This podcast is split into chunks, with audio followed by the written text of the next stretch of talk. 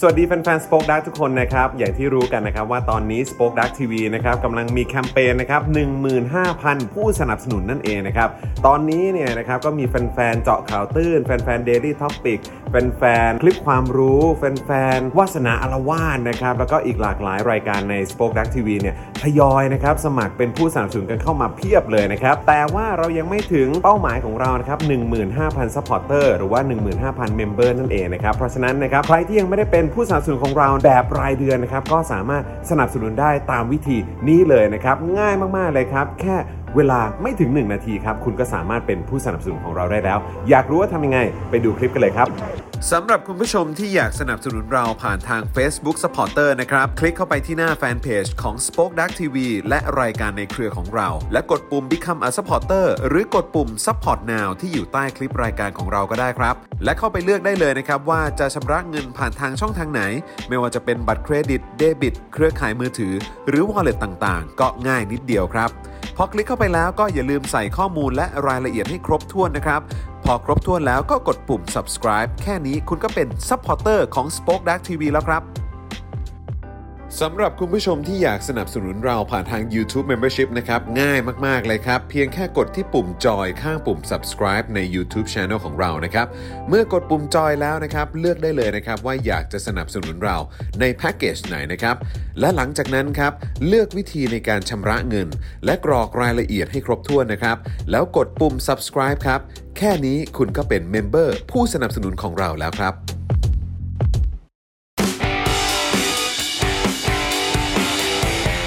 วาสนาอารวาส สวัสดีครับ ต้อนรับทุกท่านนะครับ เข้าสู่วาสนาอารวาสไลฟ์นะครับ อยู่กับผม จอมินยูนะครับ และแน่นอนครับนะฮะมารออยู่แล้วนะครับ อาจารย์วาสนาวงศ์สุรวัตรสวัสดีอาจารย์วาสนาด้วยนะครับ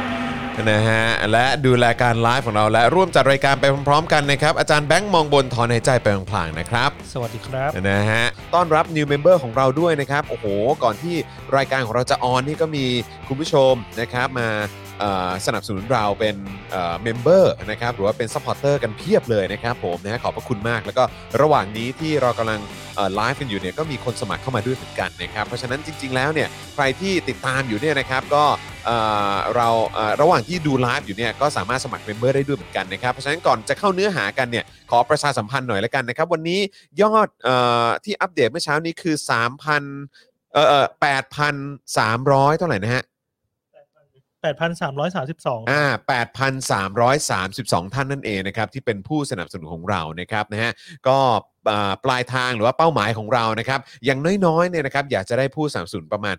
15,000 ท่านด้วยกันนะครับนะเพราะฉะนั้นก็สามารถสนับสนุนพวกเราได้นะครับนะใครที่ชื่นชอบวาสนาอารวาส Daily Topics นะครับเจอกข่าวตื้นนะครับคลิปความรู้ของเราเนี่ยนะครับแล้วก็อยากจะเห็นคอนเทนต์ของเรานะครับ เอ่อไปต่อนะครับแล้วก็มีออกมาให้คุณได้ติดตามแบบนี้ทุก ๆ สัปดาห์นะครับทุก ๆ วันนะครับก็สามารถสนับสนุนเราแบบรายเดือนได้นะครับสองช่องทางด้วยกันครับนะฮะเริ่มต้นที่ YouTube ก่อนดีกว่านี่นะฮะยูทูบนะครับก็กดไปที่ปุ่มจอยหรือปุ่มสมัครนะครับปิดไลฟ์ชัดลงไปก่อนแป๊บหนึ่งนะครับนะฮะแล้วก็ไปกดปุ่มจอยนะครับนะฮะพอกดปุ๊บเนี่ยนะครับก็จะเด้งเข้ามาที่หน้าผู้สนับสนุนนั่นเองนะครับ นะก็ลองเลือกดูครับว่าสะดวกจะเป็นผู้สนับสนุนเราในแพ็กเกจไหนนะครับมีให้เลือกแบบหลากหลายเลยนะครับนะฮะพอเลือกได้ปุ๊บ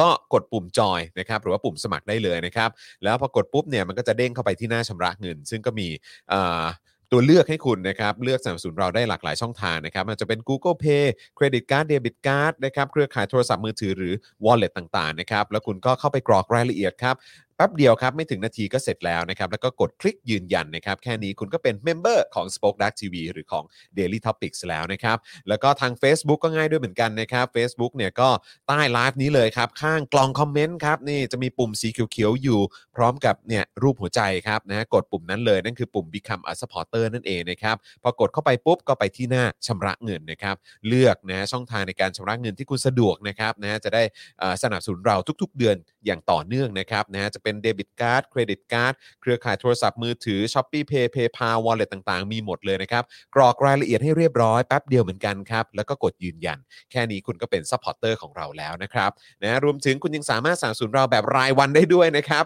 นะฮะผ่านบัญชีกสิกรไทยนะครับ0698975539 หรือสแกน QR Code นะครับนะฮะแล้วก็ส่งดาวเข้ามาก็ได้นะครับ สนับสนุนเราผ่านทาง PayPal ก็ได้สำหรับคุณผู้ชมที่ติดตามอยู่ที่ต่างประเทศนะครับนะฮะแล้วก็เอ่อยังสามารถไปช้อปปิ้งกันได้ด้วยนะครับ ที่ Spoke Dark Store ด้วยนะครับผมนะก็จะมีเสื้อลายใหม่ๆออกมานะครับ มีแก้วเจาะข่าวตื้นแก้ว Spoke Dark ด้วยเหมือนกันนะครับนะฮะมีเยอะแยะเลยครับนะก็ไปเลือกช้อปปิ้งกันได้นะครับนะฮะอ่ะโอเคนะครับ วันนี้นะฮะเอ่อคุณมีคนถามว่าวันชาติจีนมีจุดเทียนไหม เออ ตอนที่เราจุดตอนนั้นเราจุดตอนเทียนอันเหมือน เรา ใช่ไหม ใช่ ฮะ เราจุดเทียน เออเราจุด ค่ะ เทียนตอนเทียนอันเหมือนนะครับ ค่ะ นะฮะก็ วันชาติจีนเนี่ยเราอาจจะ วัน ต้อง ชาติ แบบ จีนนี่ เผาธงชาติซึ่ง ครับผม นจะแบบ เราเราเราน่าจะ มันจะสร้าง PM 2.5 เออ ตกมากเกินไป ครับผม เดี๋ยวนี้เราก็มีแบบว่า มีผมเช็ดเท้า อ่า ลายท่านผู้นำแล้ว ใช่ มันก็อาจจะติดไฟง่ายหน่อย ใช่ อะไรเงี้ย ใช่ใช่ ออ เสี่ยงฮะ ป็นอันตรา เสี่ยงเสี่ยงอันตรายนะครับ เสี่ยงอัตาย มีคนทักว่าคิดถึงอาจารย์โควิดเออ เออ ช่วงนี้อาจารย์โควิดก็ก็ก็ อาจารย์โควิด ก็ยัง เปิด งานแน่นเทอ อยู่ ม นะ แล้วไง เออ ก็สอนหนังสือไง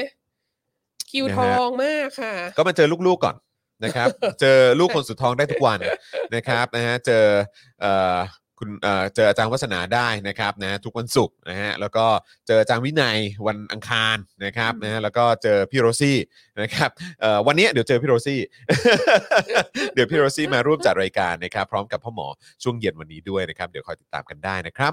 เอิ่มปีนี้ไม่เห็นจีนจัดพิธีสวนสนามเลย ทั้งที่อินเดียรัสเซียฝรั่งเศสเกาหลีเหนือจัดได้แหละฮะอ๋อเหรอฮะ คือ ฝรั่งเศสจัดด้วยเหรอเออ คือถ้าเขาคือเอาจริง ๆ ตอน ครับ เนี้ยมันก็ยังมีข่าวเอาเบรกไอโควิด -19 มาเป็นระยะระยะนะ ครับครับ คือนี่แหละ เราก็จะได้รับข่าวจาก South China Morning Post ส่ง อ่า เข้ามา ครับผม ที่อีเมลทุกวันเนี่ยมันก็ยังมีอิชูเรื่องคือมันยังคุมไม่ได้ ครับ ไม่ได้มาก ทั้งหมด เท่าที่ต้องการ ครั นะ บ ฮะ ผม ดังนั้นก็คิดว่าเขาก็ต้องปลอดภัยไว้ก่อน อ่าครับ นะแล้ว ผม ก็ถ้าเขาจะจัดทั้งทีอะเขาต้องจัดแบบเป๊ะปังใหญ่เวอร์อลังการน่ะ ค แล้ รั ว บ ก็ ครับ เอาจริง ๆ เราคิดว่า งานสวนสนามวันชาติอะไรพวกเนี้ย ครับ มันเป็นมันเป็นงานที่โดยเฉพาะสำหรับประเทศเผด็จการนะ ครับ มันจัดให้ประชาชนตัวเองดู ครับ ก่อนสำคัญกว่า อ่ เอ ครับ อ ผม ดังนั้นถ้าเผื่อว่าประชาชนก็ต้องล็อกดาวน์อะไรประชาชนไม่สามารถมาร่วมโบกธงอะไรให้มันอลังการงานสร้างแกรนได้เท่าไหร่เนี่ยก็เออก็ก็ก็อาจจะไม่คุ้มที่จะทำอะไร อืม เงี้ย ครับผมนะฮะแต่ว่าวันนี้น่าตื่นเต้นนะครับ เพราะว่าเอ่อเหมือนว่าจะมี I.O. จีนเริ่มทยอยเข้ามากันบ้างแล้วนะครับ นะฮะซึ่งก็ดีนะครับ ขอบคุณมากเข้ามาเม้นต์กันเยอะๆนะมาคุยกันเยอะๆนะเออเพราะว่ายิ่งคุณคุยเยอะ มันยิ่งสร้าง engagement ให้กับเรานะครับ รายการนี้ก็ยิ่งไปไกลครับนะฮะให้คนได้ดูกันเยอะๆขอบคุณมากเลยนะครับ เข้ามากันเยอะๆไปเรียกเพื่อนๆมาด้วยนะครับ มาช่วย มาเม้นต์กันเยอะๆนะครับ มช่วย รายการนี้จะได้ สร้างเพิ่ม engagement ใช่ ห้เรา ใช่ใช่ใช่อันนี้ผมต้อนรับเลยนะนะครับเหมือน I.O. ไทย I.O. ไทยก็เหมือนกัน ใช่ นะครับมากันเยอะๆมากันเยอะๆรายการนี้มันยิ่งดังเลยนะครับ ดีดีดีมากันเยอะๆแล้วก็เม้นต์กันเยอะๆก็ยิ่งดีเลย นะครับ นะยังไงก็ขอด้วยนะครับ แบบนี้ก็เป็นการสนับสนุนเราอีกทางหนึ่งเหมือนกันขอบคุณ มาก นะครับ ซึ่งวันนี้เนี่ยผมชอบมากเลยคืออาจารย์วัฒนาเนี่ยก็ก็เอ่อประชาสัมพันธ์ไว้ล่วงหน้าแล้วไงนะครับ แล้วผมก็ชอบรูปมาก ผมชอบรูปที่อาจารย์วัฒนาใช้ใช้โปรโมทมากบอกว่าวาสนาอารวาสเนี่ยเนี่ยเนี่ยขึ้นอยู่นะครับเดี๋ยวเดี๋ยวให้อาจารย์แบงค์เอาขึ้นหน่อย วาสนาอารวาสอารวาสวันชาติจีน 72 ขวบ แต่ยังก้าวไม่พ้นศตวรรษแห่งความอัปยศลือจะยิ่งใหญ่ด้วยการผูกมิตรกับตาลิบัน แบนคริปโต ปล้นคนรวยช่วยคนจน และปฏิวัติวัฒนธรรม 2.0 ครับ อืม อืมแซบแซบแซบ อันเนี้ย นะฮะ อันเนี้ยแจ้งเขาเรียกอะไรนะให้ให้โจทย์ ฮะ ให้โจทย์กับทาง ฮะ ทางทีมงานว่า ครับ อยากได้หมีภูกับหมีแพนด้าอยู่ใน อ่า นั้น ครับผมนะฮะก็เป็น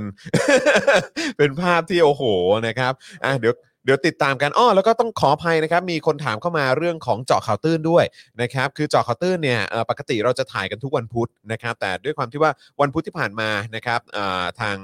คิวกองถ่ายนะครับนะมีมีมีติดอ่าติดงานด่วนเข้ามานิดหน่อยนะครับนะก็เลยต้องถ่ายเมื่อวานนี้นะครับเพราะฉะนั้นเดี๋ยวเจาะข่าวตื้นตอนใหม่จะออนวันพรุ่งนี้นะครับตอนเช้าประมาณ8ปดโมงเช้าละครับ เช้าวันเสาร์คุณก็จะได้ดูกันแล้วนะครับอ่าเสาร์อาทิตย์นี้วีคเอนนี้ก็มีอะไรให้ได้ดูกันด้วย เออ นะครับนะเพราะฉะนั้นก็อดใจรอนิดหนึ่ง คื นะ อ ค วั รั น บ ศุกร์นี่มันตีกันหลายรายการมากแล้ว ครับผม ยิ่งวันนี้มีมีเขาเรียกเลยอารวาสภาคพิเศษตอนบ่ายเนี่ย ใช่ คือ ใช่ เดี๋ยว ใช่ คุณผู้ชม ใช่ จะมีอะไรให้ให้ให้ดูเยอะเกินไป ครับผมนะฮะ ก็ อ่ะมีทักทายจากไต้หวันด้วยครับ สวัสดี สวัสดี นะครับ ค่ะ Hello ไต้หวัน เออ นะครับ เวเวสไต้หวันบ่อย เออ เออครับ อย่าไปบูลลี่เขาคนไต้หวันตะวันตกเขาไม่แบบ appreciate สิ่งนี้ เอ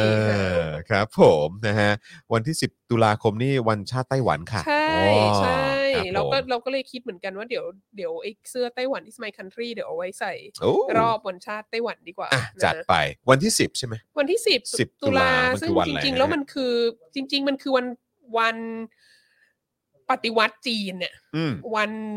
ล้มราชวงศ์ชิงอ่ะวัน เขามันเป็นวันอาทิตย์นะ ซุนยัตเซ อื นมันเป็นวันอาทิตย์นะ ม คะ ครับ ก็ ทุ ถ้าเกิดจะ นว่ คุยกันก็ต้องเป็นวันที่8นะเนอะ เออ นะ ห ค รื บ อไม่ก็สัปดาห์ต่อมา ใช่ แต่รู้สึกว่า แปดหรือ 15อะไรแบบเนี้ยนะฮะ เออแต่คิวแต่คิวคิว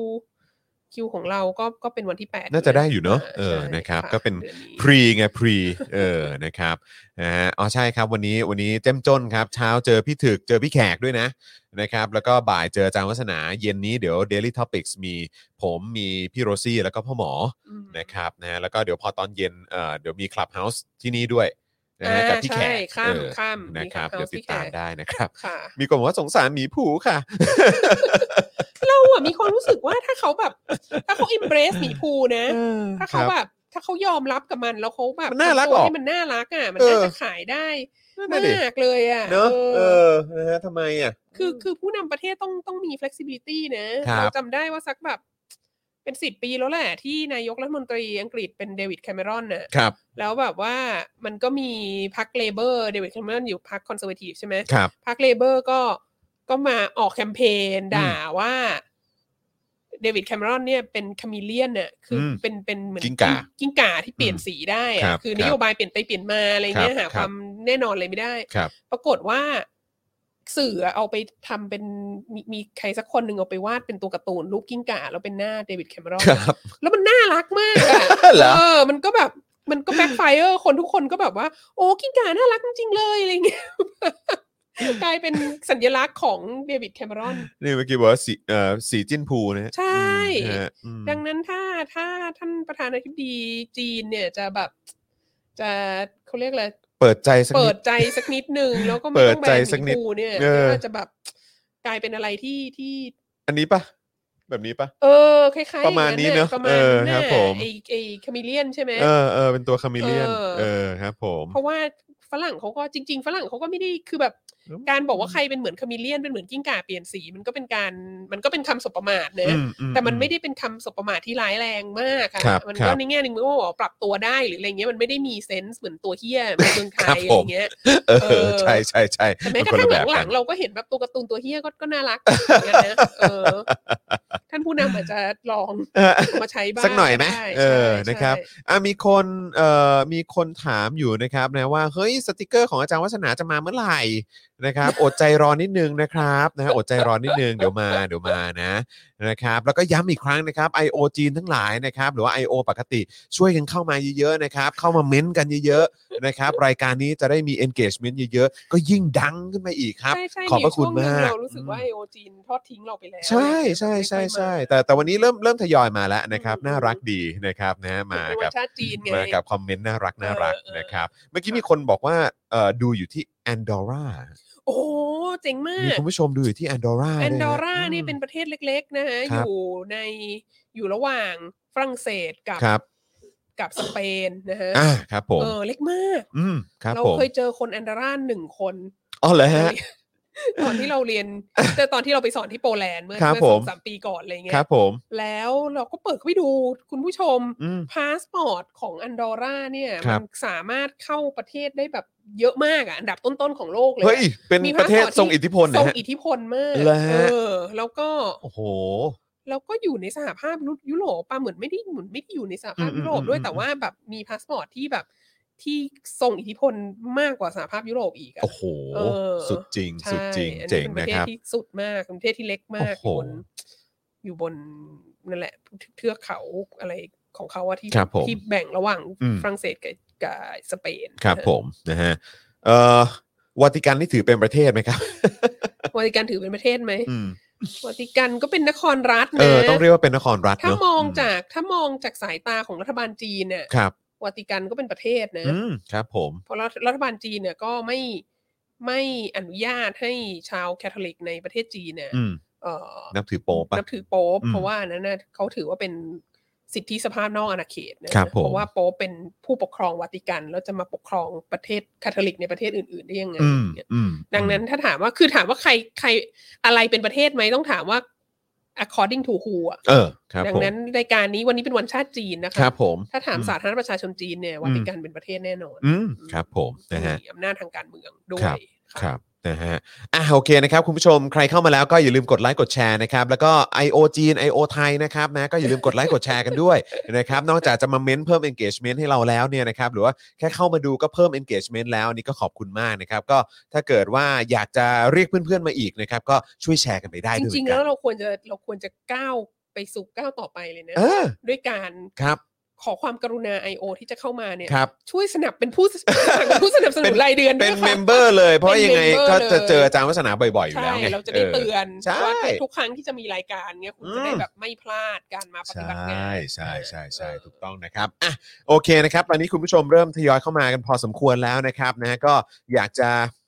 เอ่อต้องถามอาจารย์วัฒนาว่าเราจะเริ่มต้นตรงไหนดีกับประเด็นวันชาติจีน 72 ขวบของเขาครับ เออเราก็เริ่มตามคือเมื่อกี้มีคนบ่นว่าโหชื่อตอนจะยาวไปไหนคือ เราก็กลับไปอ่านชื่อตอนในวันนี้แล้วเราก็มีความรู้สึกว่าเออมันเหมือนแบบซิลิบัสเลยอะเหมือนประมวลรายวิชาเลย อะ ครับผม แบบบอกไล่มาว่าจะพูดเรื่องอะไรบ้าง เอ อะไร อ งี้ย เออเออเออ นะคะก็ ครั ก็ บ ให้ให้นึกถึงว่าชื่อตอนมันเป็นซีรีบัสก็แล้ว ค กั รั น บ นะ ผ คะ ม คืออยากจะเริ่มต้นด้วยเอ่อข่าวที่ออกมาสองสามวันเนี้ยล่าสุดว่า ใน South China Morning Post เหมือนกันแหละ มันมี อืม บทความที่บอกว่า ประวัติศาสตร์ที่สำคัญสำหรับจีนเนี่ย ครับ มันคือเอ่อศตวรรษแห่งความอัปยศเออ อ่า เออ ครับ ภาษาอังกฤษมันใช้คำว่า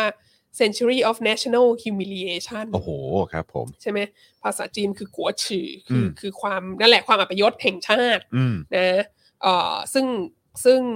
อันเนี้ยเป็นประวัติศาสตร์ที่สำคัญที่สุดของจีนอะไรเงี้ยเอ่อเราในฐานะนักประวัติศาสตร์ก็เออน่าสนใจเว้ย อืม คือเราก็คุยกันมาหลายครั้งแล้วใช่ไหมว่ารัฐบาลจีนเนี่ยจริง ๆ ทุกรัฐบาลแหละ ก็จะพยายามควบคุมการนำเสนอ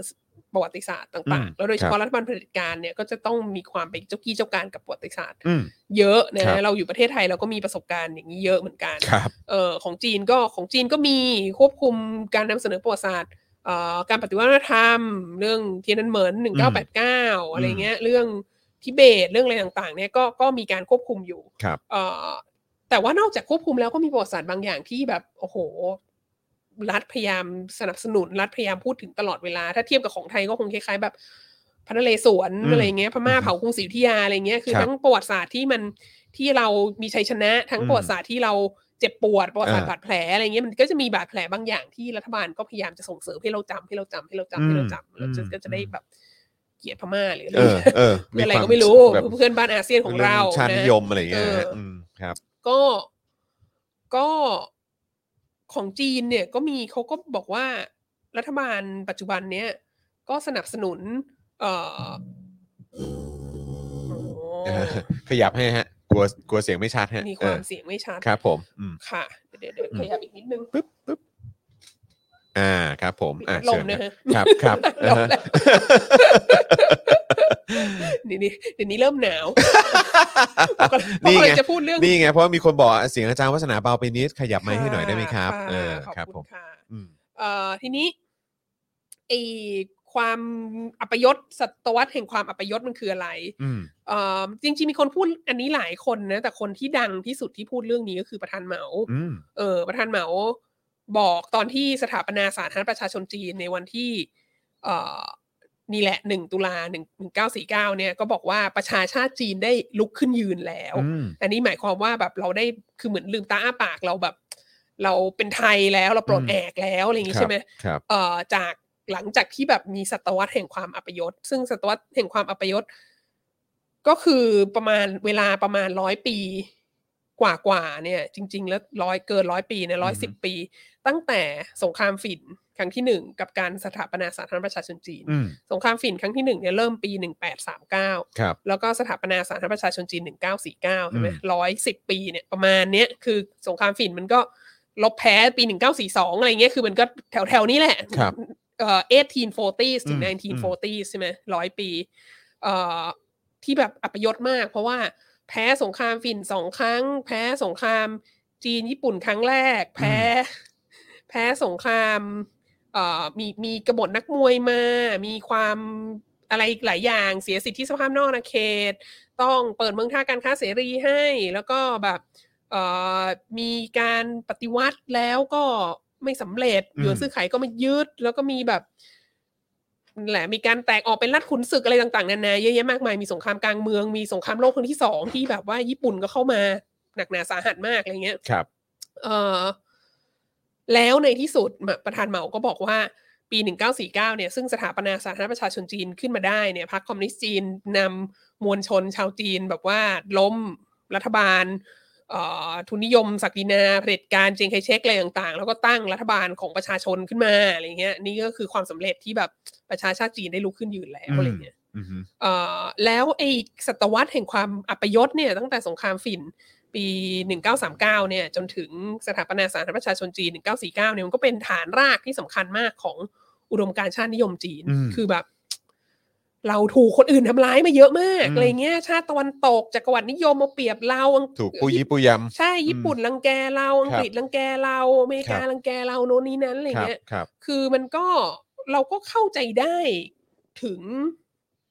ความพยายามของประเทศกำลังพัฒนาเนอะ อืม ว่าเราจะต้องแบบ เราจะต้อง เหมือนเป็นการบิวตัวเองขึ้นมา ใช่ นะ บิว อืม ตัวเองขึ้นขึ้นมา เราจะต้องไม่ถูกเขาลังแกอีก อืม เราจะต้องแบบว่าเข้มแข็งยิ่งใหญ่อะไรเงี้ย อันเนี้ยเข้าใจ อืม ทีนี้ อือฮึ มันประหลาดตรงที่ว่าแบบมาถึงศตวรรษที่ยี่สิบเอ็ดแล้วอะ อือฮึ คือแบบ ก็ยังจะมาถึงสีจิ้นผิงแล้วอะก็ยังจะแบบศตวรรษแห่งความอัปยศอีกอะ อืม คือคืออย่างที่บอกว่า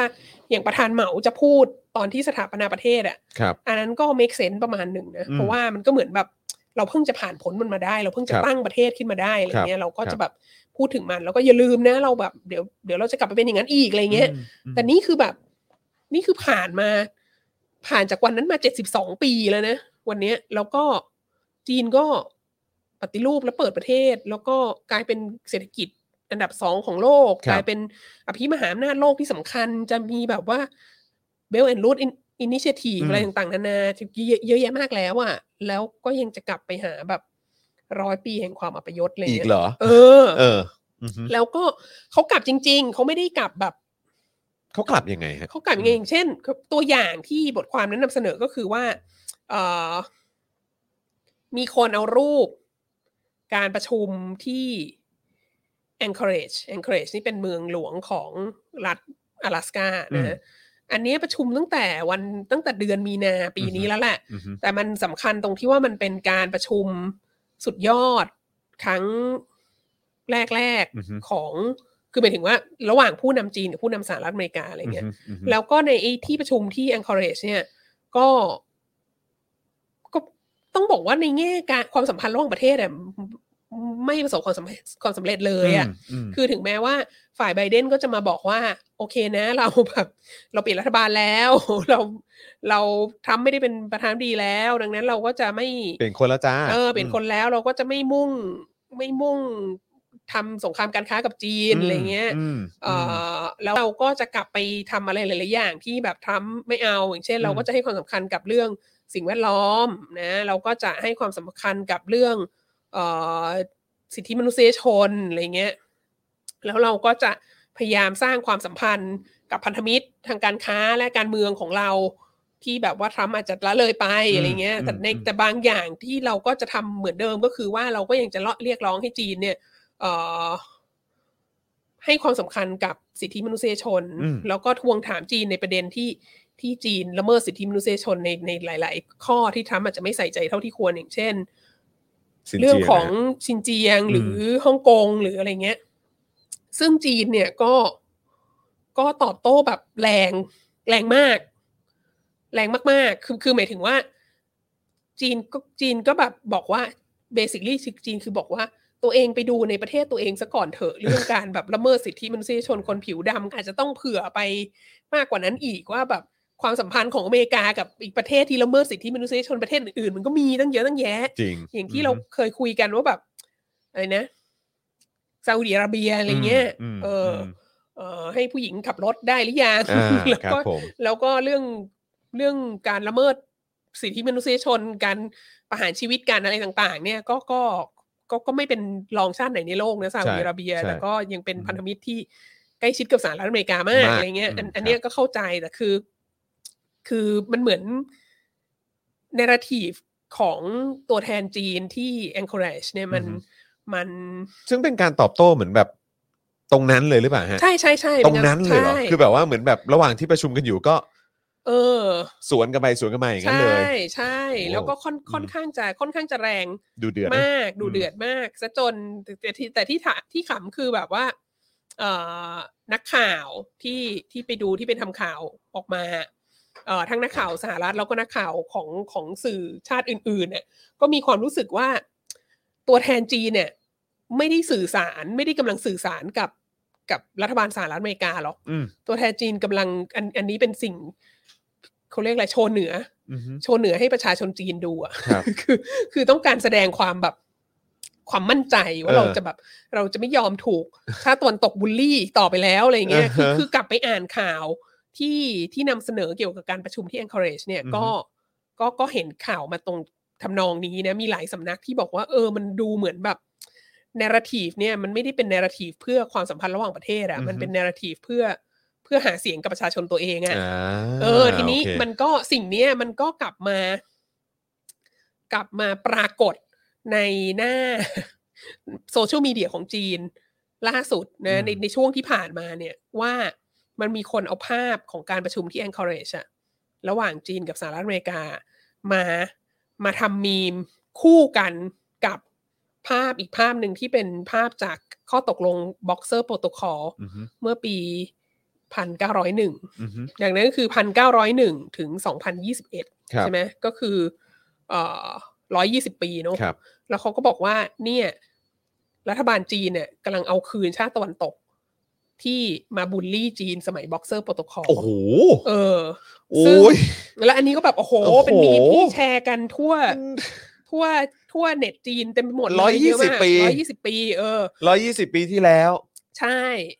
เพราะว่าไอ้บ็อกเซอร์โปรโตคอลคืออะไรนะฮะบ็อกเซอร์โปรโตคอลเราอาจจะเคยคุยกันเคยเคยคุยกันในใน คุ้นๆนะเออ ในรายการนี้แล้วแหละ ใช่ใช่ เรื่อง หมืน กบฏ จำได้ว่าก เรา บฏ คุย นักมวย อ่าจำได้ อ่า จำได้ใช่ใช่ ก็ ใช่ คื ใช่ อกบฏนักมวยอ่ะมันก็มันก็เบสิคลี่ก็คือเอ่อมีชาวบ้านชนบทจี คน รับ ทางตอนเหนือ ครับ เริ่มจากที่ซันตงเนี่ยนะครับ เอ่อที่แบบรู้สึกว่าเศรษฐกิจมันแย่ฝนฟ้าไม่ตกต้องตามฤดูกาลน้ำน้ำไม่พอโน่นนี่นี่นี่เอ่ออ ม มีปัญหาอะไรเงี้ยแล้วเขาก็คิดว่ามันเป็นเพราะว่าชาวต่างชาติเข้ามา แล้วก็มีคนจีนเข้ารีดเยอะ แล้วก็แบบไม่บูชาบรรพชนแล้วมันก็เลยเกิดความขืดอะไรต่างๆนานา ครับ เขาก็เลยรู้สึกว่าแบบเนี่ยเขาต้องแบบรวมตัวกันเพื่อขับไล่ชาวต่างชาติออกไป อ่า เพื่อให้แบบบ้านเมืองกลับมาดีเหมือนเดิม ก็มีทำเป็นหนังเป็นหนังด้วยเนาะ เออ เออ ใช่ ฮะ แล้วเขาก็เขาก็ก็รวมกันเป็นแบบไปไปฝึกกังฟูอะไรเงี้ย อ่าครับ เขาเรียกตัวเองว่าเป็นนักมวยใช่ไหม ครับ แล้วก็เขาก็เชื่อว่าเขาแบบมียันคงกระพันชาตรีอะไรทั้งหลาย แล้วเขาก็ไปเผาโบสถ์ไปฆ่าบาทหลวงไปฆ่าคนจีนที่เข้ารีดไปอะไรเงี้ยสร้างความเอ่อวุ่นวายให้เยอะมาก อืม ในในทางตอนเหนือของจีนนะ ครับ แล้วทีนี้ประเด็นก็คือราชวงศ์ชิงตอนนั้นน่ะก็คิดว่าโห อันเนี้ยคือเสียงสวรรค์ของประชาชนที่มาสนับสนุนเรา ครั ก็ บ เลยแบบแอบลักลอบแบบ ให้ความสนับสนุนเนี่ยก็ไม่ยอมปราบไง ครับ แล้วก็นักมวยก็แบบโอ้โหระบาดไปทั่วทางตอนเหนือของจีนเข้ามาในปักกิ่งด้วยอะไรด้วย แล้วก็มีคนคนต่างชาติ โดยเฉพาะพวกพวกที่สอนชาวตะวันตกที่ที่เกี่ยวข้องกับคริสตศาสนา อืม ก็โดนแบบ โดนทำร้ายเยอะมาก จนกระทั่งในที่สุดเนี่ยต้องมีกองทัพกองกำลังแปดชาติ ก็คือ อเมริกาแล้วก็ชาติในยุโรปอีกหกชาติ อืม แล้วก็ญี่ปุ่น คือมีญี่ปุ่นชาติเดียวที่ไปยุ่งอะไรกับเขาก็ไม่รู้อะนะ เออ แต่ ฮะ ก็คือรวมตัวกันเข้าไปแล้วก็ไปปราบกบฏนักมวยใน อืม จีน อืมอืม เออเพราะว่าไม่งั้นรัฐบาลจีนก็ไม่ยอมปราบสักที คือ ใช่ไหม ไม่ได้ทำอะไร เออไม่ได้ทำอะไรแล้ว เกียร์ว่างใช่ เกียร์ว่าง คบ ใช่ เกียร์ว่าง ใช่ เกียร์ แล้ว ว่าง ก็ อืม พอปราบเสร็จเรียบร้อยอ่ะรัฐบาลจีนก็เลยต้องชดใช้ค่าเสียหาย อ้าว เสมือนว่าแพ้สงคราม ครับ แล้วสิ่งเนี้ยก็คือบ็อกเซอร์โปรโตคอล นะ ก็คือว่ารัฐบาลจีนต้องชดใช้ค่าเสียหาย ค่าปฏิกรรมสงครามจำนวนมหาศาล แล้วก็ต้องแบบให้ต่างชาติเนี่ยมามีกองทหารเนี่ยอยู่ในเมืองหลวงและในจุดยุทธศาสตร์สำคัญของประเทศอะไรเงี้ย มม ซึ่งเขาก็มีเหตุผลไงก็คือแบบคนของเขาอะ ก็ต แล้ อ วน นั้นคุณเกียร์ว่างอ่ะ ใช่ ออ เกียวว่างแล้วคนของเขามีมีคนระดับทูตนะเอ่อนักการทูตแล้วก็มีเอ่อบาทหลวงมีอะไรเงี้ยคือคือไม่ใช่คนที่จับอาวุธขึ้นมาทำอะไรอะเป็นเป็นฝ่ายพลเรือนของเขาอะ อืม ที่ก็อยู่ดีๆ ก็มาโดนฆ่าตาย อืม แล้วก็รัฐบาลจริงไม่ทำอะไรอะไร โดน เงี้ย ฆ่า ดัง โดน เข ทำร้ายร่างกายอะไรแบบนี้ เขาก็เลย ใช่ไหม บอกว่าเขาต้องมามาเอ่อมีกองกำลังทหารเพื่อปกป้องชีวิตและทรัพย์สินของของคนของเขาซึ่งรัฐบาลจีนไม่ปกป้องอะไรเงี้ยแล้วก็ เออ แล้วก็จีนก็ต้องเสียค่าปฏิกรรมสงครามเยอะมาก แล้วก็เอออีกอันหนึ่งที่พอเข้าใจที่ทำไมจีนจะโกรธอะก็คือไอ้กองกำลังแปดชาติเนี่ย พอเข้าไปปราบกบฏนักมวยอะในระหว่างที่กำลังปราบอยู่เนี่ย ก็ทำการเผาและปล้นสะดม อืม จีน โอ้ ด้วย โอ้โห ที่สำคัญที่สุดก็คือพระราชวังฤดูร้อนหยวนหมิงหยวน เอ้าด้วยเหรอฮะ ก็โดนเผาทำลายทิ้งหมดเลย ฮะจริงเหรอ แล้วก็ขโมยของออกมาเยอะมาก อ๋อเหรฮะ เออ อันนี้ก็เข้าใจว่าทำไมเขาจะแบบทำไมเขาจะโกรธอะไรเงี้ย แต่ ครับ ประเด็นก็คือว่า ก็อยู่ก็ปล่อยให้มันถึงขั้นที่ว่าเขาก็จะต้องยกกำลัง อืม ทหารเข้ามาใช่ไหม อื แล้วก็น่าสนใจมากอีกอย่างหนึ่งก็คือ เนื่องจากจีนเนี่ย จ่ายค่าปฏิกรรมสงครามเยอะมากใช่ไหม ส่วนหนึ่งของค่าปฏิกรรมสงครามก็เอาไปทำเป็นทุนการศึกษา อืม ให้คนรุ่นใหม่ของจีนเนี่ย ได้ไปเรียนต่อที่ ที่ ชาติตะวันตก เหล่านั้น ใช่ ต่อไปจะได้ไม่งมงาย เออ จะได้ไม่โง่แบบนี้อีก เออ อะไรเงี้ยจะได้ไม่คิดว่าตัวเองคงกระพันชาตรีแล้วแบบว่า เออ ออกมา ครับ สู้กับปืนของฝรั่งอะไร ครั เงี้ บ ย ครับครับ เออทั้งหมดนี้คือบ็อกเซอร์โปรโตคอล ครับ ใช่ไหมที่เกิดขึ้นในปี 1901 ทีนี้ประเด็นมันคือแบบ เป็นอะไร เป็นอะไรคือคือแบบบ็อกเซอร์โปรโตคอลเนี่ยมันเกิดสมัยราชวงศ์ชิงนะคือมันมีการปฏิวัติล้มแล้วล้มอีก กี่รอบแล้ว กว่าจะมาเป็นรัฐบาลพรรคคอมมิวนิสต์จีน แล้วรัฐบาลพรรคคอมมิวนิสต์จีนก็เปลี่ยนไปเปลี่ยนมากี่รอบแล้ว ตั้งแต่ยุคเหมามายุคเติ้งจนแบบ อืม ตอนนี้สีจิ้นผิงแล้ว ครับ ก็ยังคงแบบโอ้ฉันโกรธมากเลย ฉันโดนชาติตะวันตกแบบกระทำย่ำยีในบ็อกเซอร์โปรโตคอลอะไรเงี้ยซึ่งจริง ๆ แล้วมันก็เป็นส่วนหนึ่งที่มันเกิดขึ้นมันก็เป็นการตัดสินใจที่ผิดพลาดของผู้นำชาวจีนเองด้วยอะไรเงี้ย แต่ว่าเป็นผู้นำชาวจีนที่เป็นราชวงศ์ชิง ครับ ซึ่งก็ถูกล้มโดยการปฏิวัติของคนจีนเองนั่นแหละ สิเออ แล้วเธอเป็นอะไรทำไม ค เธ รับ อจะต้องไปแบบไปล้างแค้นให้บ็อกเซอร์โปรโตคอลด้วยการแบบไปด่าอเมริกาที่ encourage อะไรเงี้ยคือ คือด่าอเมริกาก็ด่าไปเถอะ เราก็ด่าทุกวัน เราก็สนับสนุนให้ทุกคนด่าอเมริกาอะไรเงี้ย แต่ว่ามันมันมันต้องกลับไปถึงบ็อกเซอร์โปรโตคอลเลยเนอะมันต้องหาแบบความชอบธรรมในการด่าขนาดนั้นเลยเหรออะไรเงี้ยเออ เราก็เลยรู้สึกว่าแบบเอ้ยมันน่าสนใจมากเลยที่เนราทีฟของแบบ ศตวรรษแห่งความอัปยศน่ะ มันถูกเอากลับมาอีกแล้ว อืม และอันนี้ไม่ใช่ อันนี้ไม่ใช่สิ่งที่ถูกดึงกลับมาอยู่เรื่อยๆ ตลอดเวลานะ ครับ เรากลับไปนึกถึงเอ่อ ครับอะไรฮะ มีคนบอกว่าไม่ใช่นะ ไหนไหนไหนขอดูห เอ่ น่อย อ ปึ๊บเออ เผาพระราชวังฤดูร้อนนี่สงครามฝิ่นครั้งที่สอง อืม อืมบุกพระราชวังต้องห้ามจนซูจีเพ่น จนซูสีเพ่นหนีไปเลยใช่ ซูสีไทเฮาอ่ะเพ่นหนีไป อืม แต่ว่าในในการปรับปราบกบฏนักมวยเนี่ย ก็ อืม มีการมีการเขาเรียกอะไรลูตติ้งอ่ะ อืม มีการปล้นสะดม อืม จำนวนไม่น้อยด้วยเหมือนกัน อืม เออแต่เผาพระราชวังต้องห้ามอาจจะเป็น อาจจะเป็นสงครามฝิ่นครั้งที่สอง อืมอืม ใช่ใช่ใช่ใช่ อืม ขอโทษที อืม ผิดค่ะ ขอบคุณ อืม ศิลภพค่ะ ใช่อืมครับ ผมนะฮะขอบคุณมาก เอ ครับ อ นะฮะ ค่ะ แต่ว่า เออ an- anyway ไอ้กอง ครับ กำลังแปด อืม ชาติที่เข้าไปปราบเนี่ยเนี่ยมันก็ อือฮึ มีการลูตติ้งเหมือนกัน ครับ มีการ ผม ทำนิสัยไม่ดีด้วยเหมื อื อน ม กัน อื นะ ม ฮะ อืม เอ่อโอเค นี่ประเด็นก็คือว่ามันไม่ใช่ว่า คือคือพรรคคอมมิวนิสต์จีนเนี่ย มันมีความสร้างสรรค์มากกว่าเผด็จการไทยไง อืม คืออย่างของประเทศเราอะ่ะ เราก็โกรธพม่าที่เผากรุงศรีอยุธยามาโดยตลอด ครับ เราก็จะจะยุคไหนสมัยไหนอะพอกองทัพไทยก็มีสัญลักษณ์เป็น เอ่อพระนเรศวร อ่า ทรงช้าง ใช่ มาโดยตลอด ใช่ ใช่ไหม ใช่ เราก็พูดถึง ยุทธาถี ยุทธาถีอะไรเงี้ยเออ ครับ มาโดยตลอด ครับ นะ อือฮึ ทีนี้ทีนี้แต่ว่าของพรรคคอมมิวนิสต์จีนเนี่ย อืม เรานึกถึงว่าเราเรา เราได้เรียนคำว่ากัวชื่อเนี่ย เราได้เรียนคำว่า national humiliation เนี่ย อืม ครั้งครั้งแรกเนี่ยก็คือตอนที่เราเรียนภาษาจีน อืม ตอนเรียนปริญญาโทเอ้ยปริญญาตรี อืม นะ ก็คือช่วงต้นต้นๆทศวรรษสองพันน่ะ ครับ แล้วก็ ก็อาจารย์ก็นำเสนอในฐานะที่ว่าเป็นเป็นคำที่เหมาใช้ ครับ แล้วก็เป็นคำที่ใช้เยอะในยุคในยุครัฐบาลเหมาอะ ครับ เออแต่ว่าแต่ว่าร่วมสมัยตอนนั้นน่ะ ช่วงนั้นเราก็ไปเรียนภาษาจีนที่เมืองจีนอะไรอย่าง ครั นี้ บ ด้วยอะไรเงี้ยมันก็ไม่ได้ไม่ได้มีการพูดถึงคำนี้ ประเด็นนี้ เอ ไม่ อ ได้ถูกหยิบยกขึ้น เอ มา อไม่ได้ ใช่หฮะ พูดถึง เพราะว่าเพราะว่าการพูดถึงประเด็นอย่างเงี้ย มันจะทำให้ มันจะทำมันจะไม่ส่งเสริมความสัมพันธ์กับชาติตะวันตกไง ครับ เออเราก็แบบช่วง ไม่ ต้ น่าจะเป็นผลดี อ่า อืม ช่วงต้นทศวรรษสองพันน่ะ มันก็เป็นช่วงที่เอ่อมันก็เป็นช่วงที่จีนกับเพิ่งจะเข้า WTO ใช่ไหม อืม ปีสองพันหนึ่งแล้วก็หลังจากนั้นจีนก็อยากจะเข้าไปมีความสัมพันธ์กับ เอ่อโลก โลกที่เป็นผู้นำเศรษฐกิจโลกอ่ะ อืม ก็คือชาติตะวันตกต่างๆ แล้วก็แม้กระทั่งความสัมพันธ์กับญี่ปุ่นกับเกาหลีใต้อะไรก็แบบ ก็ก็พัฒนาขึ้นตามลำดับในในช่วงนั้น ครับ แล้วก็จะก็ก็ก็จะ play down ไอ้ อือฮึ national humiliation อันนี้ แล้วก็จะไป อืม ให้ความสำให้ความสัมพันธ์กับการแบบการติดต่อค้าขาย อืม การอะไรเงี้ยมาก อืม มากขึ้นมันจะไม่มีนาราทีฟอย่างนี้ ครับครับ นะแล้วก็เอ่อดังดัง แล้วเราก็เลยรู้สึกว่าเออมันน่าสนใจว่าทำไมทำไมสมัย เอ่อเจียงเสือหมิน สมัยหูจินเทาอ่ะ อือฮึ มันไม่มันไม่มีไม่มีการพูดถึง national humiliation เท่าไหร่ ครับ นะฮะ อือฮึ เอ่อสมัยเจียงเสือหมินเนี่ยเราอาจจะเราอาจจะเห็นพูดถึงเรื่องนี้ บ้างก็คือตอนที่รับ รับฮ่องกงกลับคืนมา อืม รับฮ่องกงคืนสู่แผ่นดินจีนเนี่ยมันก็ต้องพูดถึง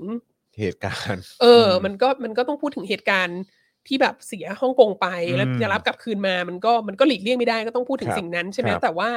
แต่ว่าพอหลังปีสองพันแล้วอ่ะเราก็จะแทบไม่ไม่ได้ยินนาราทีฟนี้เท่าไหร่อะไรเงี้ย แล้วทำไมทำไมอยู่ดีๆมาในสองพันยี่สิบทศวรรษสองพันยี่สิบเนี่ยทำไมสิ่งนี้ถึงถึงโผล่กลับขึ้นมา ครับ แล้วทำไมถึงกลายเป็นภาพของแบบ ของโลกที่แบบจีน against ชาติตะวันตกอะไรเงี้ยเอออ ใช่เอ่อใช่อย่างนั้นล่ะ ใช่อย่างนั้น อืมครับ ใช่ ผม เราก็ อื รู้สึกว่า มันก็เป็น move ที่ที่น่าสนใจ ครับ ในการคือคือกระตุ้นอุดมการณ์ชาตินิยม เหรออันนี้ อือฮึ อันนี้ค่อนข้างชัดเจนนะว่า อือฮึ ว่ามีการกระตุ้นอุดมการณ์ชาตินิยม แต่ว่าทำไมถึงกระตุ้นด้วยวิธีนี้แล้ว อือฮึ ทำไมถึงแบบ ถึงจะย้อนกลับไปใช้นาราทีฟอะไรที่มันมาตั้งแต่สมัยยุคเหมานะฮะ มซึ่งก็แบบมันก็ทำให้นึกถึงสิ่งที่อาจารย์วัฒนาก็เคยบอกในประเด็นที่อะไรนะเอ่มอะไรอะวูฟวูฟอะไรนะ เขาเรียกว่าอะไรนะไอเอ่อการ Wolf ทูตแบบ Warrior เออการ เออ ทูต การ แบบ ทูต หมา หมา ป่า ป่า เออ ใช่ อะไร ใช่ แบบเนี้ยซึ่งก็แบบเฮ้ยทำไมอยู่ดีๆก็โผล่แบบนี้ขึ้นมา แล้วก็ไม่เข้าใจเหมือนกัน แล้วก็อันนี้ก็ อันนี้ก็ขนาดในที่ประชุมแบบว่าในการประชุมกันก็มีการ เออ สวนกันแบบอย่างนี้เลยเหรอ ใช่ อะไรอย่างเงี้ยเออ แต่ก็ตามที่ลองเอ่อฟังฟังสื่อมองเนี่ยก็คือเป็นการสื่อสารไปถึงประชาชนประเทศตัวเองซะมากกว่า อ่าใช่ เออครับ แล้วเราก็เราก็เลยรู้สึกว่า เออ อันเนี้ยมันน่าสนใจนะว่า อืม อย่างที่เราก็เคยคุยกันในรายการนี้แหละ ครับ ว่าถ้าถ้ารัฐบาลประสบความสำเร็จอะ ครับ ถ้ารัฐบาลทำได้อย่างที่ควรจะเป็น แล้วถ้ารัฐบาลมั่นใจว่าประชาชนสนับสนุนประชาชนแฮปปี้กับตัวเองอะ อือฮึ มันจะไม่มีการ มันจะไม่มีการทุ่มเททรัพยากรในการกระตุ้นปลุกกระแสชาตินิยม ข เท่าไห นาด ร่ นี้ม เออกระแสชาตินิยมจะมาเวลาที่เศรษฐกิจตกต่ำ อืม เวลาที่รัฐบาลแก้ปัญหาไม่ได้ดังที่ควรจะเป็นอะไรเงี้ย เออคนมั่งคั่งน้อยลง อ่า เออ ดังนั้น ครับผม น่ะ มันก็มันก็เข้าใจได้ว่าทำไมยุคหูจินเทาเนี่ย อืม ซึ่งมันเป็นยุคที่ฟูอะ อืม ยุคที่แบบ ยุคพีค คือต้องใช้ ข ว่า การ อู้ฟู่เลยแหละ ใช่ เออ ใช่ ยุคอู้ฟู่ มันก็ไม่มีความจำเป็นต้องพูดเรื่องพวกนี้ไง เออ คือมันก็ เออ ใจดีได้มันก็ไหน ค้าขาย ได้ กัน เพ ค้าขาราะกันว่าย รวย ค้า คื ขาย อแบบ กันอะรอย่งเงี้ย ไม่มีความไม่มีความไม่มีอันตรายว่า อืม ประชาชนชาวจีนจะลุกฮือขึ้นมาต่อต้านรัฐบาล เพราะว่าเขาก็รวยขึ้นรวยขึ้นรวยขึ้นรวยขึ้นเขาก็รอให้รัฐบาลทำให้เขารวยขึ้นรวยขึ้นรวยขึ้นรวยขึ้นอะไรเงี้ย มอืม แล้วเขาก็ไม่มีความจำเป็นเขาจะเขาจะไปเปรียบเทียบตัวเองกับสมัยราชวงศ์ชิงทำไม เพราะว่ามันแบบ มันกระจอกมาก ครับ อ่ะเขามาไกลมากแล้วอ่ะ อืม ตอนนี้เขาก็ควรจะเปรียบเทียบตัวเองกับแบบ กับชาติพัฒนาแล้วเขาก็ควรจะเปรียบเทียบตัวเองกับแบบ กับไม่รู้สิกับไต้หวันอะไรเงี้ย อืม แบบ อืม ดูซิฉันก็ค้าขายกับไต้หวันได้ ฉันก็แบบว่าเป็นเป็นที่พึ่งทางการค้าที่ไต้หวันก็อยากจะมาทำการค้าด้วยอะไรเงี้ย สมัยหูจินเทาอะนะ ม เออฉันก็ส่งแพนด้าไปให้ไต้หวันได้อะไรเงี้ย อืม เพราะว่า อืมอืม เพราะว่าฉันรวยใครๆก็อยากคบด้วย อืม ฉันก็เออฉันก็ไม่ต้องไปควบคุมฮ่องกงมากนะักฉันก็คือปล่อยฮ่องกงไปก็ไม่เป็นไร เพราะว่าคนฮ่องกงก็ก็ก็ก็รู้สึกว่าตัวเองก็รวยขึ้นจากการ จากการอยู่ในในในสาธารณรัฐประชาชนจีนใช่ไหม ครับ เออ แต่ว่าพอมาถึง พอมาถึงยุคนี้อะ อืม เออเราสงสัยเราก็มีเลยมีความรู้สึกว่า ประวัติศาสตร์ ยุคที่มันติดกันน่ะ มันทำให้รู้สึกได้ว่าประเทศมันแย่ลงอะ อืม ดังนั้นต้องต้องข้ามไปหาประวัติศาสตร์ยุคที่มันแบบ มันต้องแย่กว่าปัจจุบันนี้แน่ ๆอะไรเงี้ยเออเราก็ถึงจะ อืม เราประชาชนจะได้ไม่รู้สึกว่าเราแย่ลงอะไรเลย แต่ ย้อนไปไกลมากเลยนะ เออ ย้อนไปแบบ ไม่ก็เหมื ร้อ อน ยยี่สิบปี ก็เหมือนประเทศเราไง คือแบบ ฮะ ก็ต้องย้อนไปหาพระนเรศวรเลยไง เออเพราะ ว่า ว่า ชาติเราเคยยิ่งใหญ่มาก เพ ด้ว ราะ ย ว่า นี่คือเราชนะ ไม่งั้นน่ะ เราชนะเขามาได้อะไรเงี้ย ไม่งั้นครั้งก่อนหน้านี้ที่ เออ เราลบชนะ actually จริงๆอ่ะ คือเมื่อไหร่วะ มันก็คือกรณีพิพาทอินโดจีนใช่ เอ ไหม อ เออ ครับผม ซึ่งเราแบบเราไปลบกับฝรั่งเศสแล้วเราก็ชนะจริงๆอะไรเงี้ย ม มันก็เป็นรัฐบาลจอมพลปออีกอะ ครับ ซึ่งแบบยูก็จะถอนอนุสาวรีย์เขา ใช่ เปลี่ยนชื่อค่ายเขา เอออ อะไรต่างๆนานาอยู่อะคุณ ใช่ ก็ไม่อยากให้คนรู้ว่า ใช่ ครั้งสุดท้ายที่ที่กองทัพไทยลบชนะอะ ครับ มันคือสมัยจอมพลปอ เอ อะ อ ที่มึงไม่ชอบเขาอะ ครับครับ เออ เออที่ไปเปลี่ยนชื่อค่ายเปลี่ยนชื่ออะไรเอา ใช่ อนุสาวรีย์อะไรออกหมดเลย ใช่ เออ ถูกต้อง เออเออ ดังนั้นน่ะก็ก็ย้ายกลับไป เออและและเป็นส่วนหนึ่งของคณะราษฎรอะไรย่าง เอ งี้ยใช่ไหม อใช่ อะไรองเงี้ ก็ย้ายย้ายกลับไปโน่นเลย ครับ เออเนี่ยบางละจันอะไร อ่า เงี้ย อะไรอย่าง ย้ายกลับไป เงี้ย ย้ายกลับไป เออ พระนเรศวรเลย อะไร ดี อก ย่าง ว่า เงี้ย เราจะได้แบบเรา อืม เราก็เกลียดพม่ากันต่อไปแล้วเราก็ อ่า แบบภาคภูมิใจกับพระนเรศวร อืม กันต่อไปอะไร ครับ เงี้ ผ ย มม เออเราก็เราก็มีความรู้สึกว่าเออเนอะเขาก็ของจีนเนี่ยเขาก็เขาก็ไม่เปรียบเทียบหรอกว่าสมัยหูจินเทาเนี่ยเศรษฐกิจโตกี่เปอร์เซ็นต์อะไรเงี้ย อืม เราก็สมัยนี้สมัยนี้เศรษฐกิจโตกี่เปอร์เซ็นต์อะไรเงี้ย อืม ไม่ไม่ไม่ อืม เอาไม่ไม่เราไม่พูดอย่างนั้นเพราะมันจะแลดูตกตาม เออเออเออ ดังนั้นเรากลับไป เดี๋ยว ดู ดู และชงชิงเลยดีกว่า ดูแจ้ เออ เรา ดู เจ๋งกว่า แจ้ แน่น เอออน เออ นะฮะ เออ เออ เราก็รู้สึกว่า เออ วิธีการใช้ประวัติศาสตร์ของเขาก็ก็ก็คล้ายๆกับเรานะเราก็พอเข้าใจได้ ครับผม ไม่ไม่ไม่รู้ว่าใคร แต่อันนี้เราคิดว่าเขาลอก เรา เพราะเราทำมานาน เพราะ กว่า เราทำมานาน เราทำมานานแล้ว ออ เราทำมานานแล้ว เขาไม่ได้ ออ ก่อนหน้านี้ยุคหูจินเทาเขาไม่ ครับได้ใช้ ผม วิธีนี้ อืม เอออ ม นี่เขาเพิ่งมาคิดได้อะไร ว้า เงี้ย ยตายคิดว่า แล้วเออ เออบาง จริงเหรอเนี่ย บาง เขาจะ บางครั้งก็ มาดูงามีนจาก คน เราเหรอลอก เนี่ย งานเราบ้างค่ะ ใช่เหมือนว่าล่าสุดเมื่อไม่นานมานี้ก็มีการย้อนไปถึงยุคพระเจ้าตากนะ เมื่อไม่นานมานี้ผมคุ้นๆเนี่ยเมื่อแบบเดือนสองเดือนที่แล้วอ่ะก็มี เหรอ แบบเออแล้วคนก็บอกเออเดี๋ยวก่อนนะ แล้วใครแล้วเออพระเจ้าตาก เออใครฆ่าพระเจ้าตากนะ ใช่อะไรอย่างเงี้ยคือคือก็มีการพยายามยกขึ้นมาเหมือนกัน เออ แล้วก็แล้วใน Twitter เนี่ยก็มีคนในโซเชียลมีเดียก็มีคนพูดกันใหญ่เลยว่าแบบอ้าวแล้วสรุปว่า เอ่อพระเจ้าตากตายได้ยังไงอะไรอย่างเงี้ยเออเป็นฟิลนั้นอืม แต่จริงๆ อันอันนี้ ครับ ขอออกนอกเรื่องนิดนึงนะ พูดพูดถึงเรื่องพระเจ้าตากเนี่ย ครับ มันเป็นแบบเพิ่งหนังหนังสือที่เพิ่งอ่านแล้วก็เพิ่งรีวิวไปอะ่ะ ครับ คือประเทศไทยอะ่ะมันมีความงงกับพ r o พักันด้ามาก อื นะ ม เอ่อโฆษณาชวนเชื่อของไทยเนี่ย ครับ เราคิดว่าประเทศประเทศไทยสมัยใหม่อ่ะ ครับ มีความสับสนกับโฆษณาชวนเชื่อมาก อืม เพราะว่าเอ่อผู้ผลิตโฆษณาชวนเชื่อ ที่สำคัญที่สุดในรัฐชาติไทยสมัยใหม่อะ ครับ ก็คือหลวงวิจิตรวัฒการ อ่ะครับผม อ่าแล้วหลวงวิจิตรวัฒการเนี่ยก็เป็นคนที่อาจารย์นิธิใช้คำว่าเป็นกระเป๋งผู้น กระเป๋งผู้นำ ำเอ อ่ะ ออ ม ก็คือเป็นคนที่ พอเปลี่ยนผู้นำแล้วก็สามารถไปทำงานกับผู้นำคนใหม่ได้เลย มก็คุ้นคุ้นๆ คุ้น นะ ๆแล้วมันจะมีคนแบบนี้อยู่ทุกยุคทุกสมัย แต่ว่าหลวงวิจิตรวรการเนี่ย คือถ้าถ้าไปถ้าตามงานของเขา เออ จริงๆอ่ะ ครับ ถ้าถ้าอ่านชีวิตเขานะ ฮะ มีมีหนังสือของสกอตต์บาร์เม่ที่ที่ทำเรื่องชีวิตเขาอย่างชัดเจนมากอ่ะ ครับ แล้วมันก็มหัศจรรย์มากก็คือว่าแบบเขาเป็นติ่งรัชกาลที่หก อ่ะ เขา ครับ ก็ ผม อ่านพระราชนิพนธ์อะไรของรัชกาลที่หกเยอะมากเขาก็ ครับ ได้รับอิทธิพลจากงานของรัชกาลที่หกเรื่องเรื่องชาตินิยมอะไรเงี้ยเยอะมาก อืม เสร็จแล้วเขาก็ไปเจอกับพวกที่รวมตัวกันเป็นคณะรัษฎรที่ฝรั่งเศส อือฮึ เออ เสร็จแล้วเขาก็ พอเปลี่ยนก่อนจะเปลี่ยนแปลงการปกครองนิดหน่อยอะเขาก็ไม่ได้ คือเขาก็มีท่าทีที่ไม่ชัดเจนนะว่าเขาอยู่ข้างใครอะไรเงี้ย อืม แต่ว่าพอเปลี่ยนแปลงการปกครองแล้วเขาก็มาเขาก็มาสนับสนุนคณะรัษฎรใช่ไหมแล้วเขาก็ขึ้นสู่ความรุ่งเรืองสูงสุดตอนที่แบบจอมพลปอเป็นนายกรัฐมนตรี า ก่อนสงครามใช่ไหม อ่าฮะอ่าฮะ และระหว่างสงครามเขาก็แบบโอ้โห เป็นแบบเป็นพอพักกันดิส อ่า เป็นผู้โฆษณาชวนเชื่อที่สำคัญมาก ครับอ่าฮะ แล้วพอหลังสงครามโลกที่สอง ครับ เขาก็ยังคงมีตำแหน่งอันใหญ่โตในยุคจอมพลปหลังสงคราม แล้วพอจอมพลสฤษดิ์ที่พอมีรัฐประหารจอมพลปออกไป แล้วจอมพลสฤษดิ์ขึ้นมาเนี่ย ครับ หลวงวิจิตรวัฒการก็อยู่กับจอมพลสฤษดิ์ต่อมาอีกอะไรเงี้ย เหมือนที่ครูทอมเอ่อชอบเรียกมันท่านว่าหลวงประดิษฐ์วัฒกรรมอะไรอย่างเงี้ย คือแบบว่า คือคือคือเขาแล้วเขาก็แล้วนึกออกไหมแบบความชาตินิยมของแต่ละยุคเนี่ยชาตินิยม อ่าฮะ ตั้งแต่รัชกาลที่หก ครับ มาถึงคณะรัษฎร ครับ มาถึงจอมพลปหลังสงครามโลกนี้สองแล้วมาถึง ครับ จอมพลสฤษดิ์เนี่ย เออ มันเป็นชาตินิยมคนละแบบกันเลยโดย ครับ สิ้ผนม เชิงไง เออเออ คือแบบเอาง่าย ๆ แค่ความว่าจะเอาเจ้าหรือไม่เอาเจ้าอะ เออเออเออเออ มันก็แตกต่างกันเยอะมากแล้ว ครั อะ บครับ แต่ว่าคนที่เขียนพ r o กันด้ามันคือคนคนเดียว ค กัน น เดีย เนี่ วย กัน เออ เ ดังนั้นเนี่ยมันก็เลยเราก็เลยเข้าใจแล้วแหละว่าพ r o กันด้าในประเทศเนี้ย อืม มันก็เลยงงไง ดูดู เออ มครับผม นี่ตัวอย่างที่ชัดเจนมากของของหลวงวิจิตรที่ที่ที่เราชอบมากก็คือว่า อะไรนะเอ่อช่วงช่วงก่อนสงครามโลกที่สองอ่ะ ครับ เขาก็จะแบบเขาก็จะมีไอเดียเรื่องแบบมหาอาณาจักรไทยใช่ไหม อืม เอ่อว่าแบบแผนแหลมทองอะไรเงี้ย คือแบบ อืม ประเทศไทยจะต้องเป็นมหาอาณาจักรเราจะต้องขยายไปให้ถึงแบบเผ่าไทยทั้งมวลต้องมาอยู่ภายใต้ประเทศไทยอะไรเงี้ยเรา ครั จะ บ ไปถึงรัฐฉานไทยใหญ่ไทยอาขม อืมอ่าฮะ ที่อัสสัมของอินเดียไปจนถึงแบบว่าไทยมาลายูสี่รัฐมาลายู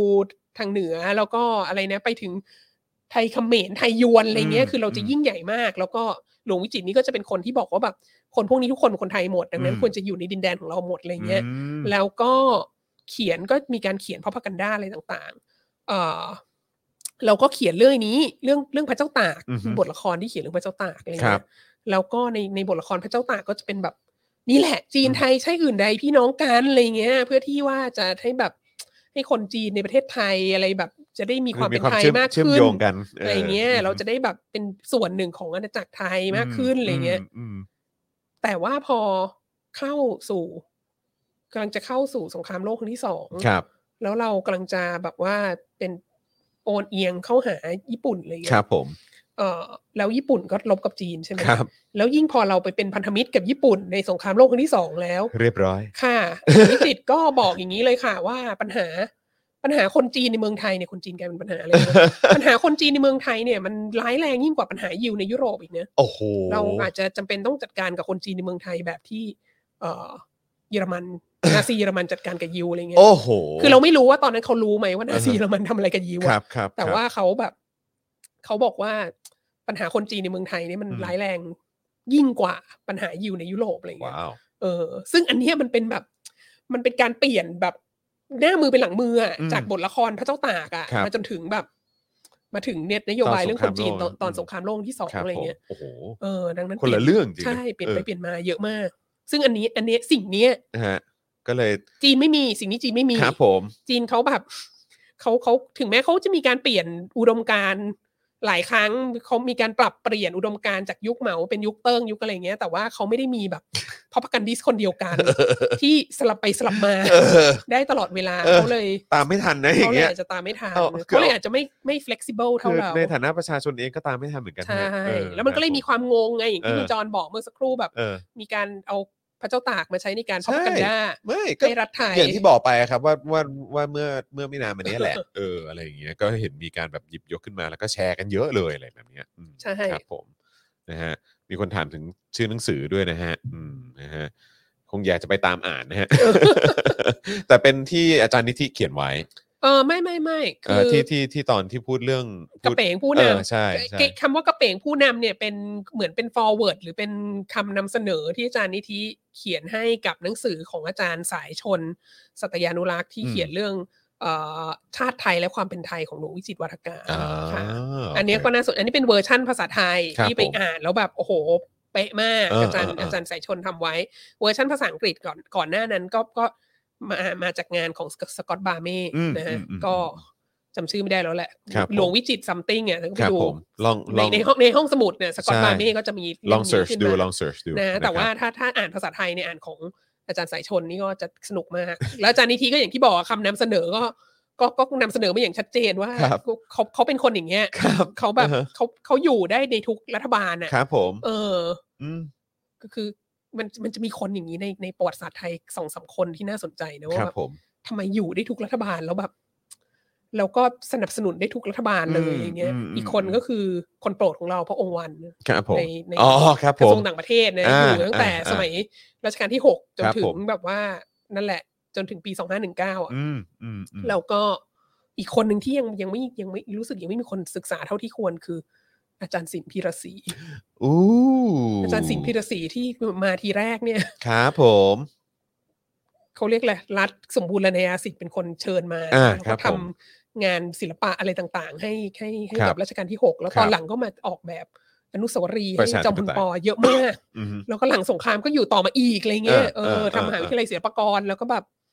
เอออ อืมอืม เนี่ย เมื่อกี้เมื่อกี้เอ่อคุณอธิวัตรบอกว่าอะไรนะฮะอาจจะถือว่าเป็นอะไรนะฮะเออเนี่ยเนี่ยเนี่ยด้านด้านล่างนะฮะเออคุณอธิวัตรบอกว่าเอออยู่ไหนนะเมื่อกี้เห็นเห็นขึ้นอยู่คุณอธิวัตร อ่านี่ไง เออ อาจ ไม่ใช่ จะถือว่าเขาเป็นคอนเทนต์ครีเอเตอร์มากกว่าครับ อาจารย์ ใครจ้างก็ทำถูกต้องถูกต้อง พอใช้คำว่าคอนเทนต์ครีเอเตอร์เลย ป็นคอน เออเทว่ะ นต์ครีเอเตอร์ค่ะ ต้องอธิบายด้วยศัพท์สมัยใหม่จริงๆนะ สิ่เรา เอ จอะข้าจ ใช่พออธิบายว่าเป็นคอนเทนต์ครีเอเตอร์แล้วก็ อืม ครับผม เออ จัดให้ ใช่ เออ ครับผม เออว่ะ จริงด้วยจริงด้วย ใช่ นะ มี รับ คุณคุณพัทบอกว่าวิษณุเครืองามไงอยู่ในทุกรัฐบาล เออ มีคนสัมภาษณ์ใช่ ครับ ใช่จ อืม ริง ๆ แล้วคอรมอของประยุทธ์เนี่ยกับคอรมอของทักษิณเนี่ย ก็ ใกล้เคียงกันมาก มีความคล้ายคลึงกันมาก เออ ฮะ เพีย ค ง รับ แต่ ผม ว่าตอนนี้ นึกว่า เคีย โคลนนิ่งกันมา เคียสมจิตเอ้ยเคียสมคิดออกไปแล้ว อ่าใช่ใช่ใช่ใช่ใช่ นอกนั้นนี่แบบโอ้โห ครับผม คล้ายกันมาก Hello จริงๆแล้วพักพลังประชารัฐตอนนี้ก็ ครับ ก็ก็ก็ก็ครึ่งค่อนพักก็เป็นไทยรักไทยมาก่อน อ่ะครับผม เอออื มนะฮะ anyway ก็ก็ก็นั่นแหละค่ะ พูดเรื่องพระเจ้าตากกูก็เลยต้องขอแวะกลับมานิดนึง ใช่ใช่ไม่ไม่มันมันสำคัญเหมือนกันเพราะว่า เออ เพราะว่าเรากำลังพูดเรื่องชาตินิยมจีน อ่า ใช่ไหม อ่าอ่าครับ แล้วเราก็กำลังพยายามทำความเข้าใจว่ารัฐบาลเขาคิดยังไงวะ เออทำไมต้องย้อนไป ทำม ร้อยยี่เขาถึงสิบปี ไปอย่างนั้นแล้ว อืม เออมันก็มีหลายอย่างที่มันใกล้เคียงกับกับเอ่อกับสิ่งที่รัฐบาลไทยทำอะ ครับอืม แต่เราเราแต่ในขณะเดียวกัน เราก็มีความรู้สึกว่ารัฐบาลจีนเนี่ยเขาเขาไม่ได้มีความซับซ้อนในทางพอพกันด้า ครับ แบบเดียวกับรัฐบาลไทย เออ แล้วเขาไม่ เออ มีตัวละครอย่างหลวงวิธิวิจิตรวัฒการอะไร ครั เงี้ บ ย เออเขาก็เขาก็เป็นรัฐบาลพักเดียวมาเจ็ดสิบสองปีอ่ะ เออ เออเขาก็เขาก็มีการเพิร์ชคนอะไรเข้าๆออกๆอะไรเยอะๆเยอะแยะแล้วแหละ ครับ นะ แต่ว่าเขาไม่ได้มีตัวละครแบบหลวงวิจิวิจิตรวัฒการ อ่า ดังนั้นเขาอาจจะเขาอาจจะพลิกตัวลำบากนิดนึง ครับผม อะไร ค เงี้ รับ ย ผมอืม เอ่อ anyway เอ่อก็กลับกลับมาที่จีน ครับผม ทีนี้ทีนี้เอ่อนอกจากถ้าเราดูตามซีรีบัสที่ที่ที่อยู่ในป้ายโฆษณาเมื่อกี้นะฮะ เออนะฮะ เอ่อ เออเดี๋ยวเดี๋ยวเดี๋ยวขอขอขอขอขึ้นขอขึ้นโปรโมทอีกทีฮะปุ๊บนี่นะฮะก็อย่างที่บอกไปนะครับนะฮะว่า ใช่ศตวรรษแห่งความข่มขืนแล้ว ครับ เดี๋ยวก็จะคือแบบเอ่อคริปโตแล้วก็ตาลิบันนะฮะ อ่าใช่ เออเราก็ ใช่ จะมาดูมาดูว่า เอ๊ะแล้วแล้วความเป็นชาตินิยมจีนเนี่ยนอกจากจะในในยุคของสีจิ้นผิงในในยุคเจ็ดสิบกว่าปีแล้วเนี่ย นอกจากเราจะกลับไปสู่นาราทีฟของการเกลียดชาติตะวันตกแล้วอ่ะ อืมครับ เออเพราะชาติตะวันตกมัน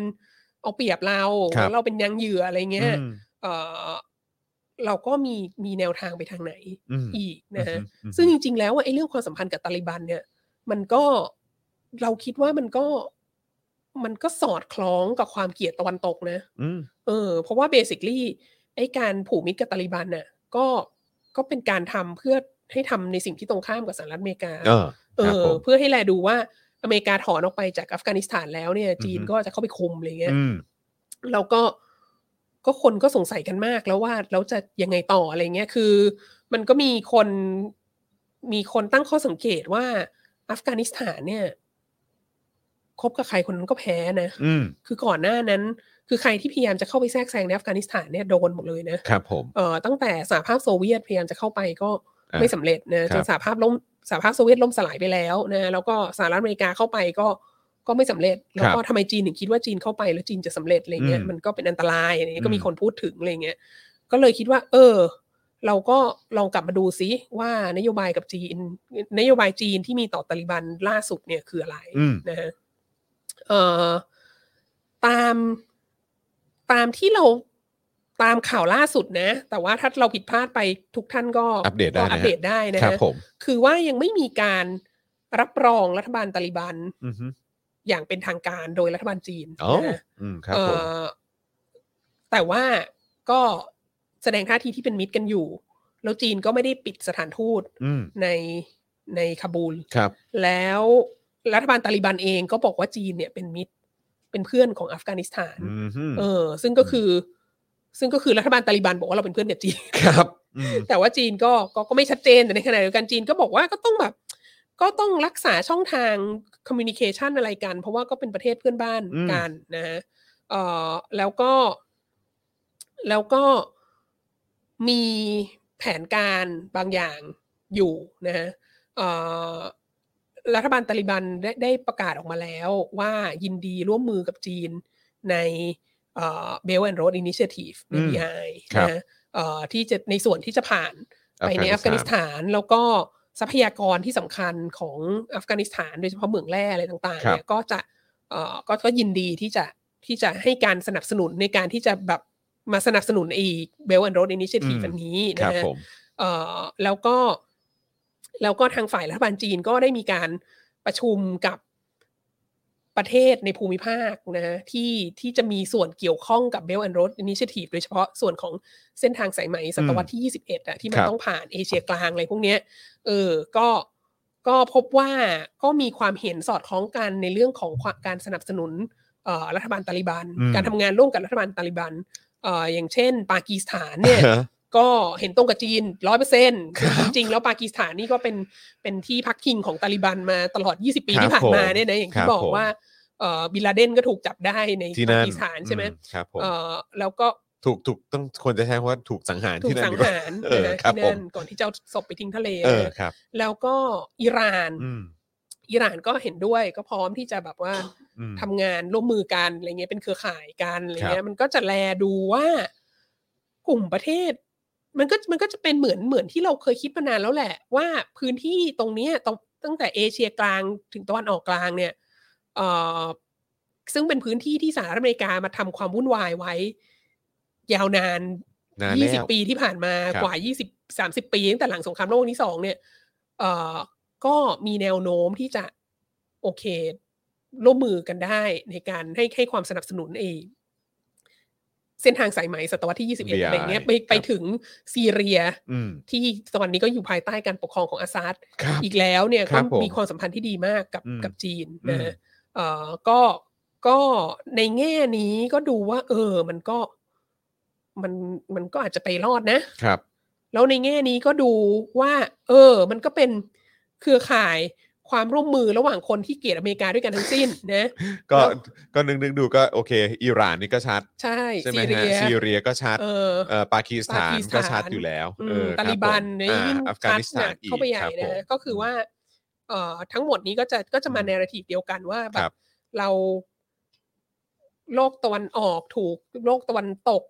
ทำร้ายลุกลาน ครับผม อังกฤษมาล่านะนิคมอเมริกาเข้ามาจะมาเอาทรัพยากรของเราโน้นนี้นั้นอะไรเงี้ย ดังนั้นก็คือมันก็เป็นนาราทีฟเอเชียเพื่อเอเชีย ครับ ซึ่งโอเคเวิร์กเวิร์กกันและ อือฮึ ดูอาจจะเวิร์กกันนะแล้วในขณะเดียวกันก็มีคนสงสัยว่า อ้าวแล้วแบบคบกับตาลิบันเนี่ยจะไม่มีปัญหาเรื่องอุอุยกูร์เหรอ อืม มุสลิมในอุยกูร์อะไรเงี้ย อ่าใช่จำได้ว่าคำถามนี้ก็จริง ๆ ก็เคยเคยมีขึ้นมาตอนที่ตอนช่วงที่เอ่อเหมือน ตอนเนี้ยน่ะที่ ใช่ ที่ ใช่ ที่เราคุยกันในวัฒนาว่า ใช่ คราวก่อนด้วยแหละ ใช่ เออ ใช่ ใช่ไหมครับอืม ปรากฏว่ามีข่าวมาแล้วว่า ชาวอุยกูร์ที่อยู่ที่อัฟกานิสถาน ครับ คือมีอุยกูร์อยู่ในอัฟกานิสถานจำนวนพอสมควร อ่าฮะ ชาวอุยกูร์ในอัฟกานิสถาน กลัวว่ารัฐบาลตาลิบันจะจับตัวเองส่งไปกลับ ให้ ไปที่ จีนนะ จี ฮะ น เอ เอ อ อ ก็คือ แนวโน้มก็คื โอ้ อ เอ่อรัฐรัฐบาลตาลิบันก็สนับสนุนจีนเรื่องอุยกูร์ด้วยเช่นเดียวคนกัรับ เอออ อฮึ ก็เป็นการเขาเรียกอะไรเป็นการเอ่อให้ความร่วมมือในการรักษาบูรณภาพแห่งดินแดนของกันและกันอะไรเงี้ย คือถ้าใครจะ แยก แปลว่า ประเทศหรือเป็นกบฏหรืออะไรเงี้ยก็ต้องร่วมมือกัน แปลว่า เ อัฟกานิสถานเองก็คือคืออุยกูร์ในอัฟกานิสถานก็น่าจะถือว่าเป็นชน ใช่ใช่ กลุ่มน้อย ใช่เป็นกลุ่มน้อย เหมือ ค่ะ นกันใช่ไหมฮะ เออ เขาก็ ครับ ดังนั้นก็ อันนี้ก็ นั่นแหละครับ ก็ก็ก็โอเคเขาก็ เออ ชัดเจน เขาว่าจะร่วมมือกันได้ ครับ อะไรเงี้ย คบอืม เออ แต่ว่าคำถามก็คือว่า โอ้ย คำถามที่ต่อไปจากนั้นก็คือว่า แล้วสมมุติว่ามันทำสำเร็จนะ อืม ไอเส้นทางสายไหมศตวรรษที่ยี่สิบเอ็ดเนี่ย ครับ สมมุติว่ามันทำสำเร็จไปจนถึงแบบ ไปจนถึงออกทะเลเมิดิเตอร์เรเนียนได้ ครับ อะซึ่งจะได้หรือเปล่าก็ไม่รู้นะ ก็ต้องมี อ่าฮะคำถามนะ ครับ เพราะว่าอย่างตุร ตอน กี นี้ เงี้ ต ย อนนี้ก็ลุ้นอยู่อืม ตุรกีซึ่งเป็นปากทางออกทะเลเมดิเตอร์เรเนียนที่สำคัญใช่ไหม ครับ ตุรกีเขาก็เป็นที่รีภัยของ อุยกูร์ คุ ไง ณครูอยู่นะ ใช่ไง เขาก็ไม่โอเคกับเรื่องนี้นะ เออ เออ แล้วก็ แล้วก็อย่างซาอุดีอาระเบียเนี่ยเขายังเป็นพันธมิตรที่สำคัญมาก ของ ของ สหรัฐ สหรัฐอเมริกาอยู่ ครั นะ บ เออแล้วเขาจะเขาจะโอเคไหม อืม แล้วก็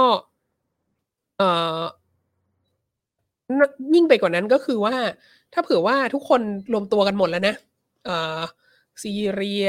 อิหร่าน ปากีสถาน อัฟกานิสถาน และตาลิบันเนี่ย ครับ เอ่อแล้วส่วนอื่นๆของโลกอะ่ะ โดยเฉพาะยุโรปอเมริกา เนี่ยเขาจะโอเคกับการค้าขายกับ ประเทศเหล่านั้นไหม กับประเทศเหล่านั้นไหม อืม อะไรเงี้ย อือฮึ มันจะมันจะขยายตัวไม่ไม่ต้องไม่ต้องไปถึงอเมริกาก็ได้ถ้าเผื่อสิ่งนี้เราไม่ต้องการจะคบกับอเมริกา แต่ว่า BRI อ่ะ Belt and Road Initiative มันต้องการจะเชื่อมยุโรปกับเอเชียกับแอฟริกาเข้าด้วยกันนะ อืม แล้วถ้าเผื่อว่าแล้วสหภาพยุโรปจะจะรับได้ไหม เออถ้าเกิดเขาไม่โอเคขึ้นมาล่ะ เอ เอ อ อ กับการที่กับการที่อยู่แบบว่ามีมีรัฐบาลตาลิบันขึ้นมาอะไร ครั เงี้ บ ยแล้วก็ ครับ เออก็อันนี้อันนี้ก็ไม่รู้เหมือนกัน ก็เป็นก็เป็นคำถามหนึ่งที่ที่น่าสนใจว่า อืม วัดแล้วมันแล้วมันจะไปรอดจริงไหม ไม่เราก็อยากรู้ว่าเอ่อสำหรับประชาชนในสหภาพยุโรปคือจะมีแบบส่งเสียงกันยังไงอ่ะ เออ ใน เออ ในประเด็นแบบเนี้ยเนาะ ใช่ เออครับผม แล้วก็ก็ก็อาจจะมีคนบอกขึ้นมาอีกว่า ก็ไม่จำเป็นนะ ก็เราก็อาจจะเข้าไปสู่การแบบ เราก็ไม่ต้องคบกับฝรั่งเราก็ได้ อืม เราก็เป็นกลุ่มประเทศของเราเอง แล้วเราก็มีระเบียบโลกของเราเอง แล้วมันไม่อยากคบกับเราก็ไม่ต้องคบกับเรา เราก็ไม่จำเป็นต้อง เราอยู่กันเป็นแผงขนาดเนี้ยเรามีประชากรมากพอ เรามีทรัพยากรมากพอ เราไม่ต้องคบกับพวกนั้นก็ได้ แต่พวกนั้นน่ะไม่คบกับเราอ่ะพวกนั้นจะไหวหรือเปล่า เออ เออ ถ้าพวกนั้นไม่นำเข้าสินค้าจีนเลยจะอยู่รอดไหมอะไรเงี้ย อันนี้ก็เป็นวิธีการมองอีกแบบหนึ่งนะ อืม ซึ่งก็ซึ่งก็น่าสนใจ ซึ่งเขาจะไปถึงขั้นนั้นเหรอ ไม่แล้วก็มันจะไปถึงขั้นนั้นได้หรือเปล่านะฮะเราคิดว่ามันมีองค์ประกอบอยู่สองสามอย่าง ครับ ที่ที่ที่ต้องนึกถึงนะฮะเอ่ออย่างแรกก็คือ ประเทศในตะวันออกกลางอะ ครับ ที่ที่มีความยิ่งใหญ่ร่ำรวย และมีความสำคัญทางยุทธศาสตร์มาได้เอ่อในในในช่วงเวลาที่ผ่านมาเนี่ยเป็น ครับ เพราะทรัพยากรน้ำมัน อืม แต่ว่ามาถึงศตวรรษที่ 21 21 แล้วเนี่ย ครับ ความพึ่งพาทรัพยากรน้ำมันเนี่ยของโลกตะวันตกอะ่ะมันลดน้อยลงมาก อืมอืม แล้วนะฮะ ประกาศกันแล้วว่าเออถึงปีนั้นปีนี้จะแบบว่าเลิ คาก ร์บอน ใช้ ฟรีออ เลิกใช้รถที่แบบใช้อะไรนะพลังงาน เอ่อแบบพวกน้ำมันนะฮะเอออ ม เขา อืม เขาก็ประกาศกันออกมาหลายชาติแล้วนะ ใช่ เออ ใช่ ครับผมอืม ดังนั้นน่ะก็ก็ก็อาจจะไม่ได้ คือยูก็อาจจะไม่อู้ฟู่เหมือนเมื่อก่อนนะครับ หรือหรือ หรือ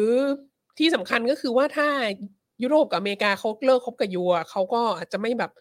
อดอยากปากแห้งอะไรเงี้ยคือถ้าเรานึกถึงวิกฤตการณ์น้ำมันสมัยทศวรรษพันเก้าร้อยเจ็ดสิบอะไรเงี้ยที่ ครับ แบบ คุณโกวิดเพิ่งกลับมาจากเมืองนอก ครับ แล้วแบบว่าเจอสินค้าราคาเพิ่มขึ้นห้าร้อยเปอร์เซ็นต์อะไรเงี้ย อืม เพราะว่าน้ำมัน เพราะว่าโอเปกขึ้นราคาน้ำมันอะไรเงี้ย คือศตวรรษนี้มันไม่เหมือนกันแล้วไง ครับ เพราะ ครับ ว่าเพราะว่าคุณไม่ได้เป็นจุดยุทธศาสตร์ทางนั้นอีกแล้ว ครับ อะไรเงี้ย อืม แล้วก็แล้วก็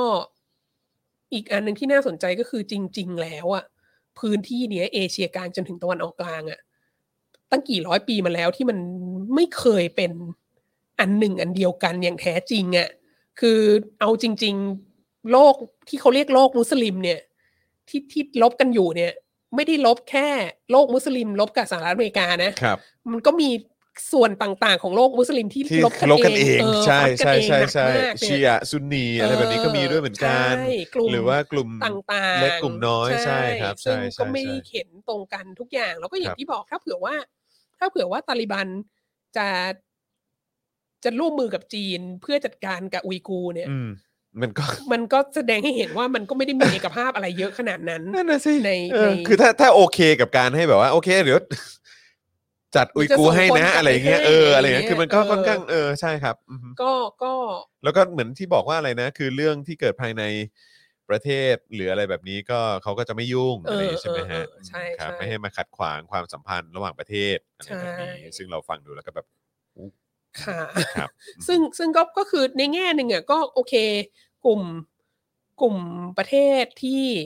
เป็นมีแนวโน้มเป็นเผด็จเผด็จการเหมือนกันนะไม่ไม่ไม่ค่อยแคร์ประชาธิปไตยเหมือนกัน แล้วก็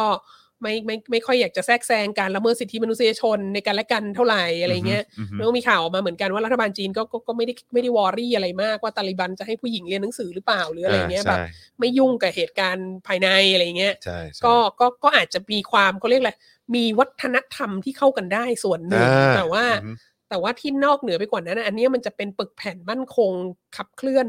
เศรษฐกิจของจีนได้ในศตวรรษนี้จริง ๆ หรือเปล่าก็ก็ยังเป็น question mark ที่น่าสนใจอยู่นะฮะแล้วโดยเฉพาะอีกอันหนึงที่สำคัญมากลืมพูดถึงไปก็คือ ก็คือโควิดสิบเก้าอ่ะ อ่ะครับผม คือโควิด1 9เนี่ยมันทำให้ มันทำให้สถานภาพของจีนในฐานะเป็นโรงงานของโลกเนี่ย ครับ มันลด ชะงักเลยนะ มันลดความสำคัญลงไปเยอะ คือคือด้วยระยะเวลาที่มันมีการระบาดนานขนาดเนี้ย ใช่ มันทำให้คนทำให้แต่ละประเทศทั่วโลกเริ่มเรียนรู้ที่จะ ใช่ อยู่โดยไม่มีจีน อ่า ไม่มีสินค้าจากจีนหรืออะไรแบบนี้ แม้กระทั่งประเทศเราเองก็เถอะ ครับ ก็ อืม ก็หมู่หมู่บรรดาชาวแท็กซี่ทั้งหลายก็ต้องเรียนรู้ว่าเราจะมีชีวิตอยู่ อ่า ได้อย่างไร ใช่ เมื่อมี ใช่ นักท่องเที่ยวจีนอะไร ใช่ อย่างเงี้ย ใช่ แล้วก็ ใช่ใช่ใช่ ประเทศในยุโรปก็เห็นได้ชัดมากว่าประเทศที่แบบพึ่งพิง การนำเข้าส่งออกอะไรจากจีนเป็นสำคัญ หรือพึ่งพิงนักท่องเที่ยวจีนเป็นหลักหรือโรงเรียน มหาวิทยาลัยต่าง ๆ ที่พึ่งพิงนักเรียนจีนเป็นหลักอะไรเงี้ย ใช่ใช่ใช่นักศึกษา ก็ จีนอะไรแบบนี้อืม ก็ต้องก็ต้องเรียนรู้ที่จะปรับตัว ครับ เพราะว่าคือสองปีอะสองปีที่อยู่ไม่ไม่มีบทบาทอยู่ตรงนั้นน่ะมันก็ทำให้อิทธิพลในระบบเศรษฐกิจโลกของยูก็ลดลดน้อยลงไปเยอะแล้ว อืม นะฮะ อืม ดังนั้นอันนี้อันนี้ก็อาจจะเป็นความท้าทายอีกอันหนึ่งถ้าเผื่อว่า เออโลกในตั้งแต่ปีที่ 72 ของสาธารณรัฐประชาชนจีนเป็นต้นไปจะจะจะดำเนินไปด้วยการแบบว่ารังเกียจชาติตะวันตก ไม่คบกับอเมริกาแล้ว เราจะกลับไปใช้ใช้ mentality แบบยุค เอ่ออะไรนะร้อยปีแห่งความขมขื่น อืม ของชาติอะไรเงี้ย ครับ ศตวรรษแห่งความอัปยศอะไรเงี้ยก็อันนี้ก็อาจจะไม่ไม่ค่อย หรือจริง ๆ แล้วอ่ะ สีจิ้นผิงอ่ะ อืม เขาเป็นแบบแฟนบอยแบบขั้นหนักของประธานเหมาอ่ะ เออ คือแบบเข้าใจปะอารมณ์แบบ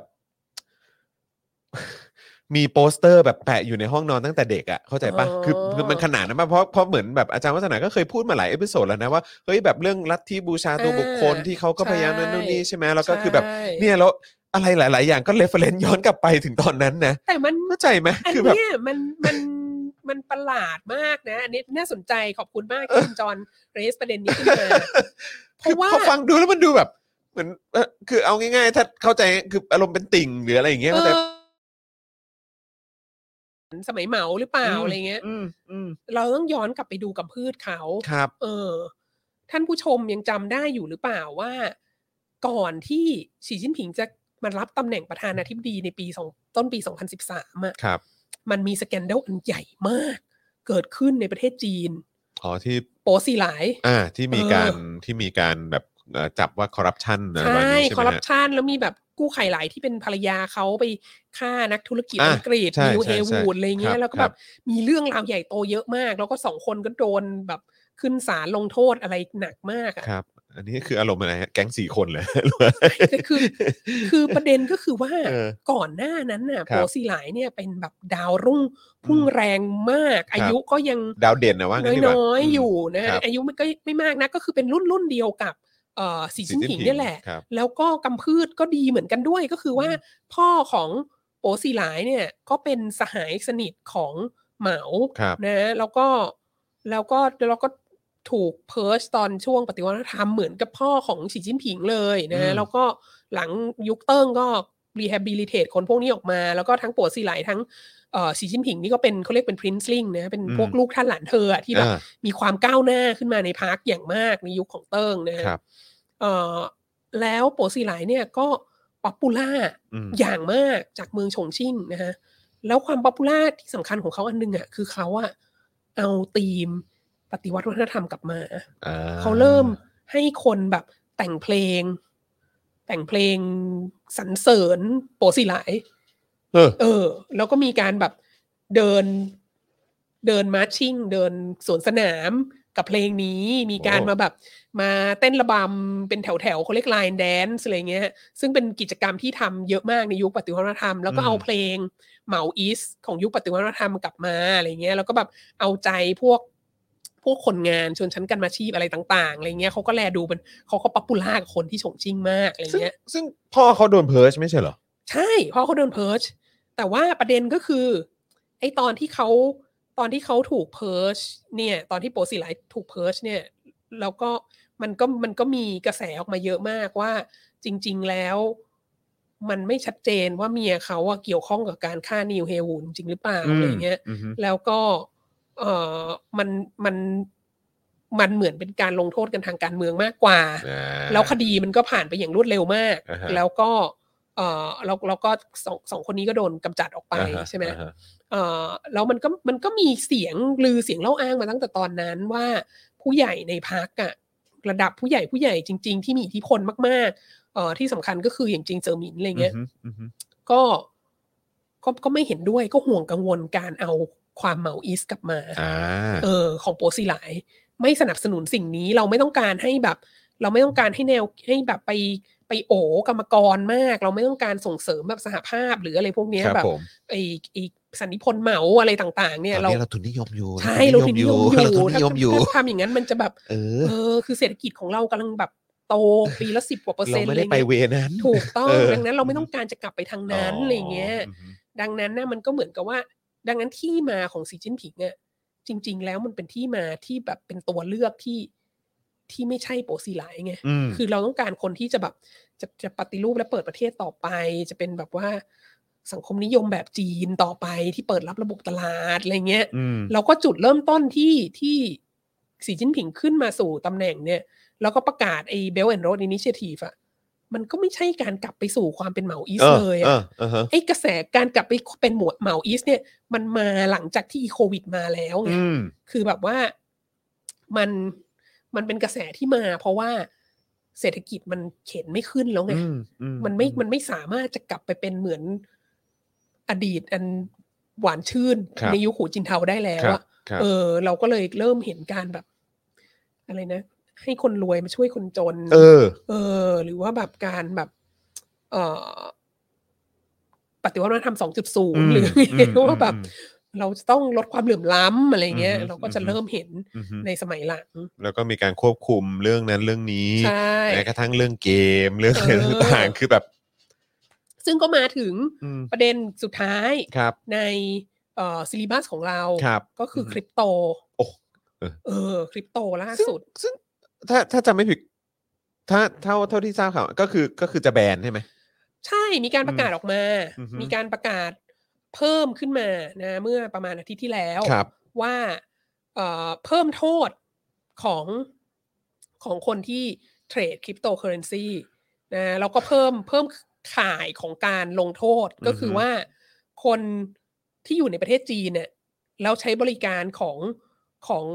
บริษัทหรือธนาคารต่างชาติที่อยู่นอกประเทศจีนเนี่ยในการเทรดคริปโตอ่ะ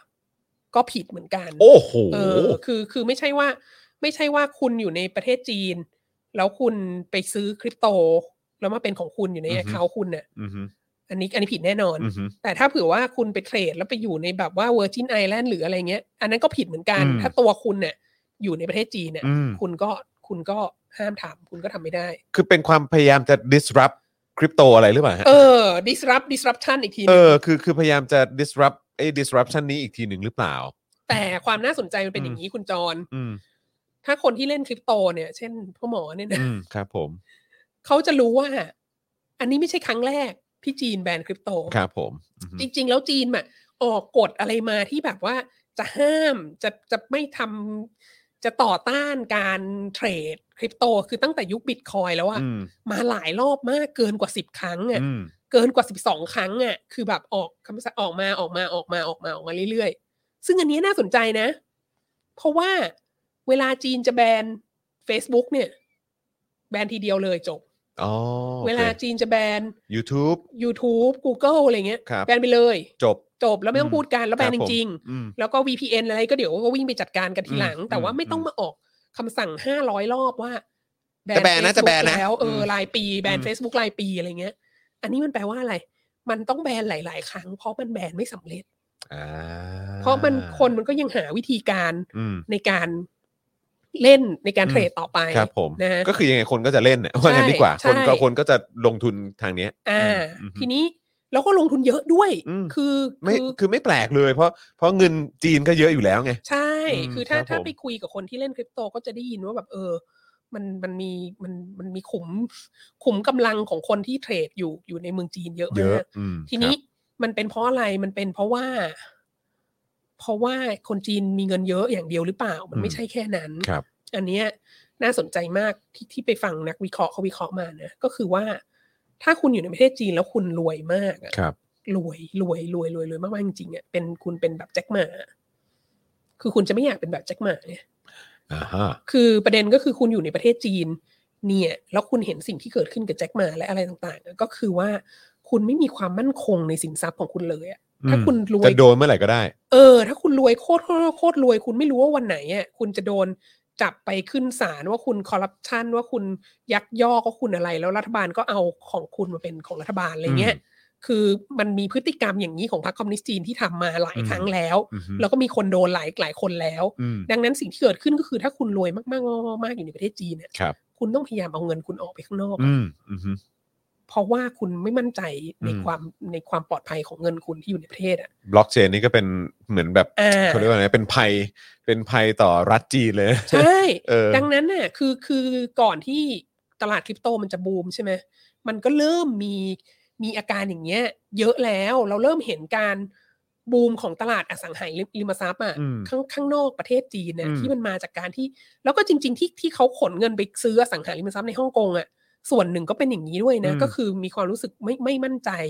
ในในสินทรัพย์ของตัวเองที่จะอยู่ที่ที่ในภายในประเทศอ่ะก็ต้องเอาเงินน่ะไปลงไว้ที่อื่น ๆ อืมอืม เอ่อแล้วเราก็เห็นความบูมของตลาดอสังหาริมทรัพย์หลาย อืม ๆ ที่อย่างเช่นเอ่ออย่างในฟิลิปปินส์ที่บูมขึ้นมาพร้อมกับธุรกิจเอ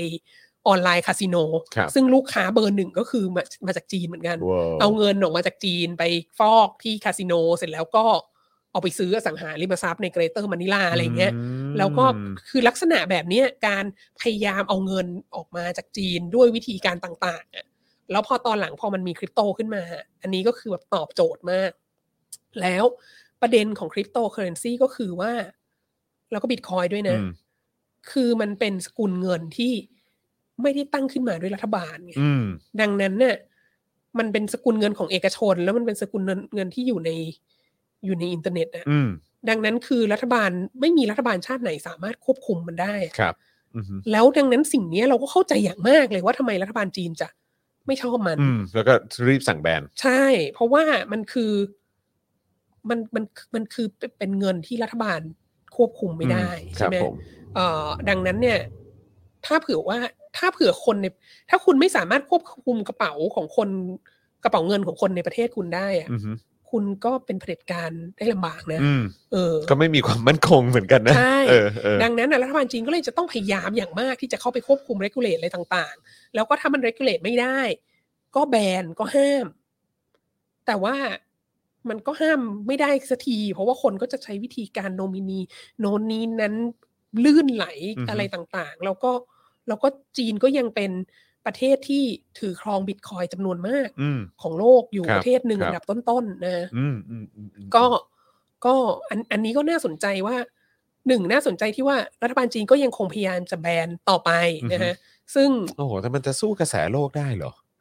ไม่รู้ นั่น จ น่ะ ริง สิ ๆนะฮะ ไม่รู้จริงๆ คือไม่ เพราะ ใช่ คือ ไม่ใช่สู้กระแสโลกได้หรือเปล่าอย่างเดียวนะ เออ คือจะบังคับคนของตัวเองได้หรือเปล่า ใช่ เนี่ย เออ แล้วอีกอย่างคือแล้วแบบนี้จะทำยังไงต่อ ถ้าเกิดว่าสำหรับคน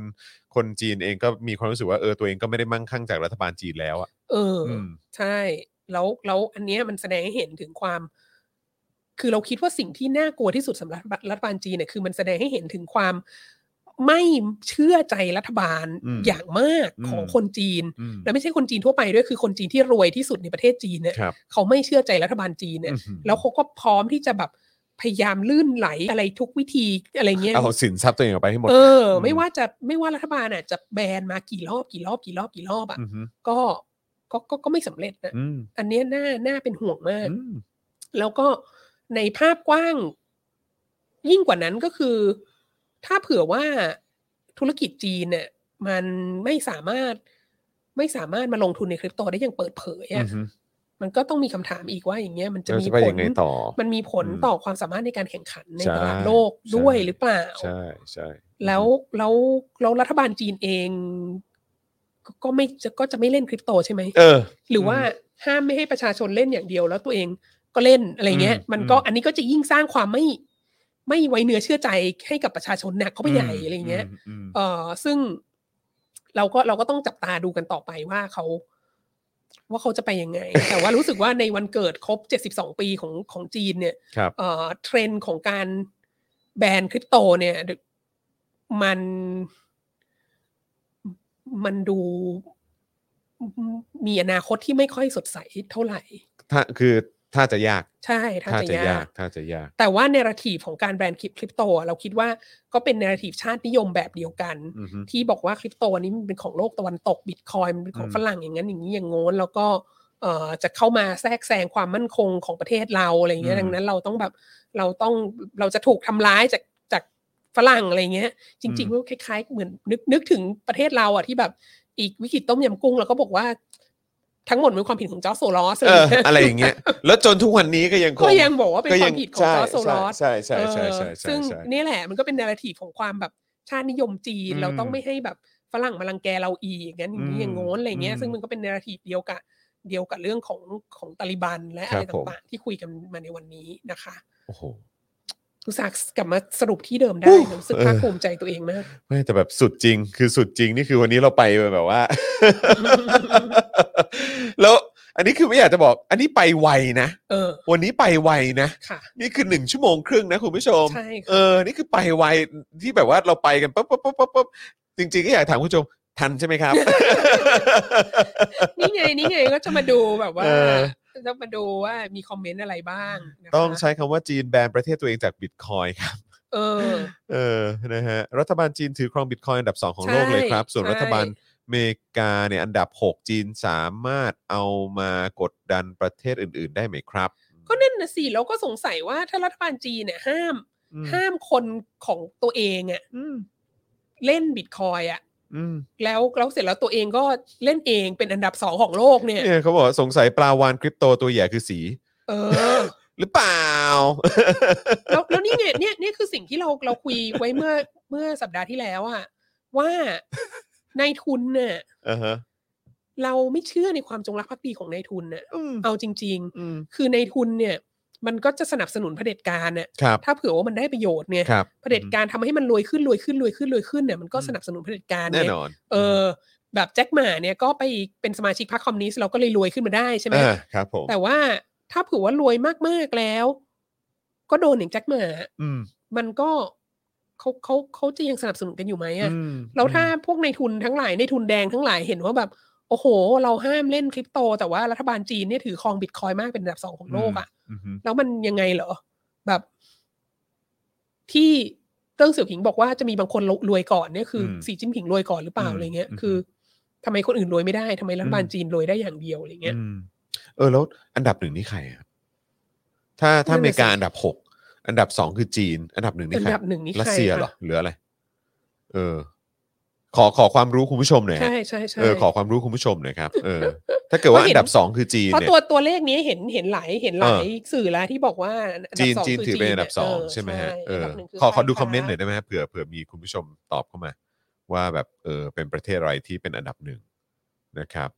นะฮะเออ นี่มีคนว่า เอ้ย หรือว่าอ๋ออีลอนอืมไม่ไม่คือ เออคือคือต้องเป็นต้องเป็นต้องเป็น คืออยากรู้ว่าคือถ้าถ้าจีนเนี่ยถืออันดับหนึ่ง เอยเอยไม่ไม่ใช่ผู้ผิดเออจีนเนี่ยอันดับสองใช่ไหมเออ แล้ว นะ ใคร รับ ถือเป็นอันดับหนึ่ง เออ โลก ใช่ใช่ เออ ใช่ใช่อ่ะขอดูคอมเมนต์อีกฮะ เออ เอออะไรนะ เดี๋ยวไม่เป็นไรเดี๋ยวถ้าเดี๋ยวถ้ามีแล้วเดี๋ยวก็คงเห็นแหละ ซาโตชิมีอยู่ล้านบิตคอยน์เออนะฮะเออเดี๋ยว หรือไม่ถามง่ายสุด ถามพ่อหมอ เออใช่ เออ ถามพ่อหมอฮะ ใช่ เออ นะครับ อันดับหนึ่งคือคนที่คิดค้นหรือเปล่าครับ แต่เขาไม่เปิดตัว อ๋อ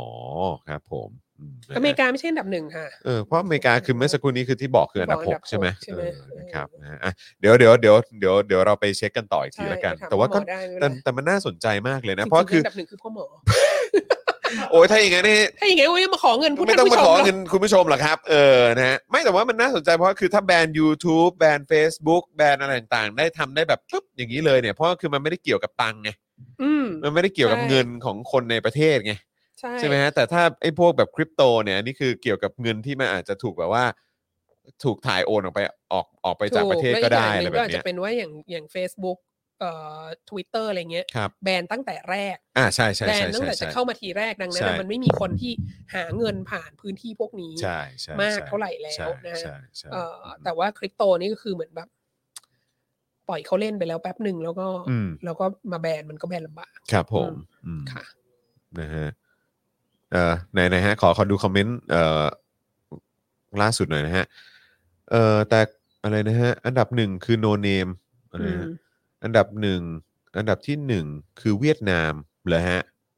GSIV เหรอเออนะครับ อันนี้ผมเปิดดูของ CNBC ก็ก็บอกว่าเวียดนามมืนกัน อ๋อเหรอฮะอันดับหนึ่งคือเวียดนามเหรอ แต่ ฮะ ในเนี้ยอันเขาบอกว่าอันดับสองเป็นอินเดียกับปากีสถาน อืมเอาเอาละสิเอ อัน อ นี้ นะ ก็ ครับอ่ะแต่ก็น่าแต่ผมก็มั่นใจว่าจีนก็ถือไว้เยอะอยู่แล้วแหละเอ ใช่ อนะครับ ต้องมีถือไว้อยู่เยอะอยู่แล้วนะครับ เออ มีคนบอกว่าเอลซัลวาดอร์เราคิดว่าเอลซัลคือรัฐบาลเอลซัลวาดอร์จะแบบจะมาจะมาใช้จะมาสนับสนุนให้ให้ตัวเองเป็นเป็นฐาน อ่า ของของคริปโตของบิตคอยอะไรเงี้ย คุณโซครับบอกว่าเขาเขินไหมอ่ะแบรนด์แต่ถือเยอะมากเลย ใช่ใช่ เออนะครับอ่าเดี๋ยวเดี๋ยวเดี๋ยวเดี๋ยวลองลองหาดูฮะเดี๋ยวลองหา ดูครับคือ ม ถามว่าพวกเราเราเอ่อแบบสนใจเรื่องพวกนี้ไหมก็ก็ติดตามอยู่บ้าง แต่อาจจะไม่ได้ ใช่ ได้รู้ ใช่ รู้ลึกขนาดนั้น ใช่ นะครับ ใช่ นะฮะ แต่เอว่าอ เอาเป็นว่าคือคือสิ่งที่บอกได้แน่นอนก็คือว่ารัฐบาลจีนเนี่ย อืม ก็ถืออยู่เยอะแหละ ครับผม ถืออยู่เยอะติดอันดับท็อปท็อปอ่ะ อ่าครับ เอ ผม อคือ อืม คือเราว่าท็อปไฟฟ์อยู่ในนั้นแน่นอน ครับผม นะไม่ไม่รู้ว่าที่เท่าไหร่แหละ แต่ว่าก็นั่นแหละ อืมอาจารย์วัฒนามีแบบมีความเห็นในแบบอนาคตอันใกล้นี้ที่เราต้องที่เราควรจะจับตามองกันไหมฮะ ว่ามันจะมีอะไรแบบในหลังจากครบรอบ 72 ปี 72 ขวบของเอ่อประเทศจีนไปเนี่ย ต่อไปมีอะไรควรจะติดตามอย่างหนักไหมครับ ไม่ว่าจะเป็นเรื่องของอ่ะแบบกับสหรัฐอเมริกาไบเดนเป็นยังไงกับไต้หวันกับ เอ่อสิ่งต่างๆ เหล่านี้คือเราเราควรจะต้องจับตาดูอะไรเป็นพิเศษไหมช่วงนี้ช่วงนี้ก็ได้ เรา ช่วง คิด นี้ ว่า ก็ได้ ความน่าสนใจมากคือคือ คือพวกพวกหัวหอกในทุนแดงทั้งหลายอะ อืม จะไปยังไงต่อ ครับผม เอ่อจากการจากกฎอะไรต่างๆ ที่ออกมาควบคุมเยอะมากเนี่ยเอ่อมันจะมีผลกับนายทุนพวกนี้ไหม พวก อือฮึ บริษัทข้ามชาติทั้งหลายของจีนเนี่ย ครับ เอ่อซึ่งซึ่งก็เข้ามามีบทบาทอยู่ในประเทศเรา อือฮึเยอะ เยอะแล้วเหมือนกันดู ครับ ซิเทนเซนจะว่ายังไง ดูซิ อืม อาลีบาบาจะว่ายังไงดูซิเอ่อแล้วก็พวกพวกเครือข่ายสื่ออะไรต่างๆ ของจีนที่ที่ก็ที่ก็ถูกควบคุมมากขึ้นเยอะแล้วอะไรเงี้ย อือฮึ เออเขาจะเขาจะเป็นยังไงกัน ครับอือฮึ นะแล้วก็จริง ๆ ความน่าสนใจอีกอย่างนึงก็คือว่าแล้วพวกพวกบริษัทยักษ์ใหญ่ของประเทศเราด้วยแหละ อืม ที่แบบไปอู้ฟู่อยู่เมืองจีนอะไร ซะ เงี้ย เยอะเลย สนิทกันมากแล้วเรา อืม รวยมาก เพราะว่าเราคบกับจีนอะไรเงี้ยแล้วเราแบบลงทุนในฮ่องกงเยอะโน่นนี้นั้นต่าง ๆ นานาเชียร์รัฐบาลจีนหนักมากเนี่ย อืม เอ่อมันน่าสนใจว่าพ้นจากพ้นสาธุว่าเราจะพ้นจากโควิด -19 ในในปีนี้นะ ครับ เออ มันก็ ซึ่ง น่า จะเป็นไปได้ไหม ซึ่งเออคือประเทศเราอาจจะยังไม่พ้นหรอกแต่ว่า เรา อ่าฮะ คิดว่าจีนน่าจะพ้น ครับ ไปแล้วอะ ครับครับ แล้วพอหลังจากนั้นเราจะทำอย่างไร อืม นะฮะ อืมอืม เออแล้วอย่างเงี้ยอย่างอย่างรัฐรัฐบาลไทยนี่แหละ ที่แบบสนับสนุนเชียร์เข้าข้างจีนหนัก อืม มากและ อืม อะไรทั้งหลายเนี่ย อืม เอ่อจะ จะผ่าน จะผ่านความเปลี่ยนแปลงความพลิกผันเอ่อในเชิงนโยบายของรัฐบาลจีนอันเนี้ย อืม ไปได้ ยั ยัง ง ไง ไงเออ ถูกต้อง แล้วเขาจะ น่าสน หรือยังไงคือรัฐบาลอย่างเงี้ยรัฐบาลจีนไม่ให้เล่นคริปโตแล้วอ่ะ อืม เขาจะ ยังไงต่อวะ เขาหรือยังหรือหรือหรือคือจีนเล่นไม่ได้แล้ว ดังนั้นแบบสลิมอวยจีนเมืองไทยก็จะต้องเล่นเพิ่มขึ้น เออ อะไรคือซึ่งมันคือคือถ้าคิดใน เอ ตร อ รกะแล้วมันแปลกนะ เออ คือคุณ แล้วแบบอ้าวคุณ คุณ สนับสนุน เชื่อ จีน เออ แต่คุณก็ยังเล่นคริปโต เล่ สนักเจีย ยู่ อะไรอย่างเงี้ยเออย้อนแย้งว่ะ หรือคุณอธิบายยังไงว่ารัฐบาล เออ จีนไม่ให้ประชาชนเล่นคริปโต แต่ว่า ใช่ ตัวเอง เออ เออ ตัวตัวเอ ตัว ง เอง ถือบิต ครับ คอยน์ ผม ไม่เยอะมากอะไร ใช่ เงี้ยค่ะ ใช่ใช่เออเดี๋ยวขอแก้ข่าวนิดนึงนะครับ มีมีคุณผู้ชมทักเข้ามาว่าคุณโรซี่ในโหมดนี้เนี่ยต่างกับในโค้ชแขกมากเลยนะฮะคืออันนี้เป็นอาจารย์วัฒนานะฮ ะ อันนี้อันนี้อันนี้เป็นเป็นเอ่อน้องสาวฮะ อันนี้ อันนี้เราว่าต้องแจ้งนิดนึงว่า คุณก็มีปัญหาเดียวกับเดียวกับ Facebook นะคะเวลาที่เวลาที่โพสต์รูปคุณโรซี่ก็ ครับ มันก็จะเด้ง แท็ ขึ้นมาใช่ไหม มาแท็กดิฉันตลอดเวลานะ Facebook ก็แยกไม่ออก ครับ ระหว่าง อันนี้อันนี้อาจารย์วัฒนาครับนะฮะ กับ เอ่ โร อ ซี่นะฮะ ครับนะฮะเป็นชื่อรายการวาสนาอารวาสครับนะฮะ อารวาสค่ะ เดี๋ยวเดี๋ยวต่อไปอาจจะมีโรซี่อารวาสก็ได้ฮะเออครับผม เดี๋ยวโรซี่มาละวัดเย็นเย็นนี้อ่ะหรือเขาอาจจะหมายถึงเย็นนี้ เวลาคุณโรซี่มาเดลี่ท็อปิกแล้วคุณโรซี่รู้สึกคนคนลมคคนรับผมคนละคนนะครับ คนละคน คนละคนนะครับ ใช่ เออแล้วเราแล้วเราต้องติดตามอะไรไหมนี่กำลังจะวันชาติไต้หวันใช่ไหมฮะ โอ้ยมันชัดไต้หวันเดี๋ยว เขาจะไม่ อีก มีแบบความ แน่นๆ เขาจะไม่คือเราต้องติดตามไหมเขาจะมีส่งกองเรืออะไรไปว่อนว่อนๆแถวไหนหรือเปล่า อ๋อเขาก็ส่งเขาก็ส่งอ เออ ยู่เรื่อยๆเป็นระยะระ แต่ ยะ เขาคงจะไม่ได้แบบยิงจรวดข้ามอะไรอย่างนี้ใช่ไหมฮะเอ อ๋อ อ เขาอาจจะยิงด้วย เหรอ เขา ฮะ ก็ยิงเป็นระยะระยะ นี่ เหมือนกัน ใช้สไตล์เดียวกับเกาหลีเหนือใช่ไหม ใช่ ฮะเออ ใช่ ครับผ แต่ ม ว่า อืม แต่ว่า ความน่าสนใจก็คือตอนหลังเนี่ยการเรียกร้องให้ไต้หวันมีที่มีทางโดยเฉพาะหลังสุดเนี่ย ครับ ไอกระแสที่แบบจะให้ไต้หวันมีที่นั่งในสหประชาชาติ อืม เป็นประเทศไต้หวันเนี่ย มาแรงนะ มันก็มาแรงมาก มาแร ขึ้ ง น นะ เรื่อยๆ แล้วก็ ครับผม แล้วก็เดี๋ยวนี้ก็มีประเทศต่างๆ ที่ที่กล้าออกมาพูดเรื่องเนี้ย อืม มากขึ้น ไต้หวันเป็นประเทศอะไรแบบ ใช่ นี้อืม แล้วก็เราก็เห็นประเทศลิทัวเนียก็ยังไม่ อืม ล่มสลายไปจาก ก็โอเคนี่ โลกนี้ ก็ยังก็ยังเป็นประเทศพัฒนาแล้ เอ ว อเออ ยังมีพาสปอร์ตที่ทรง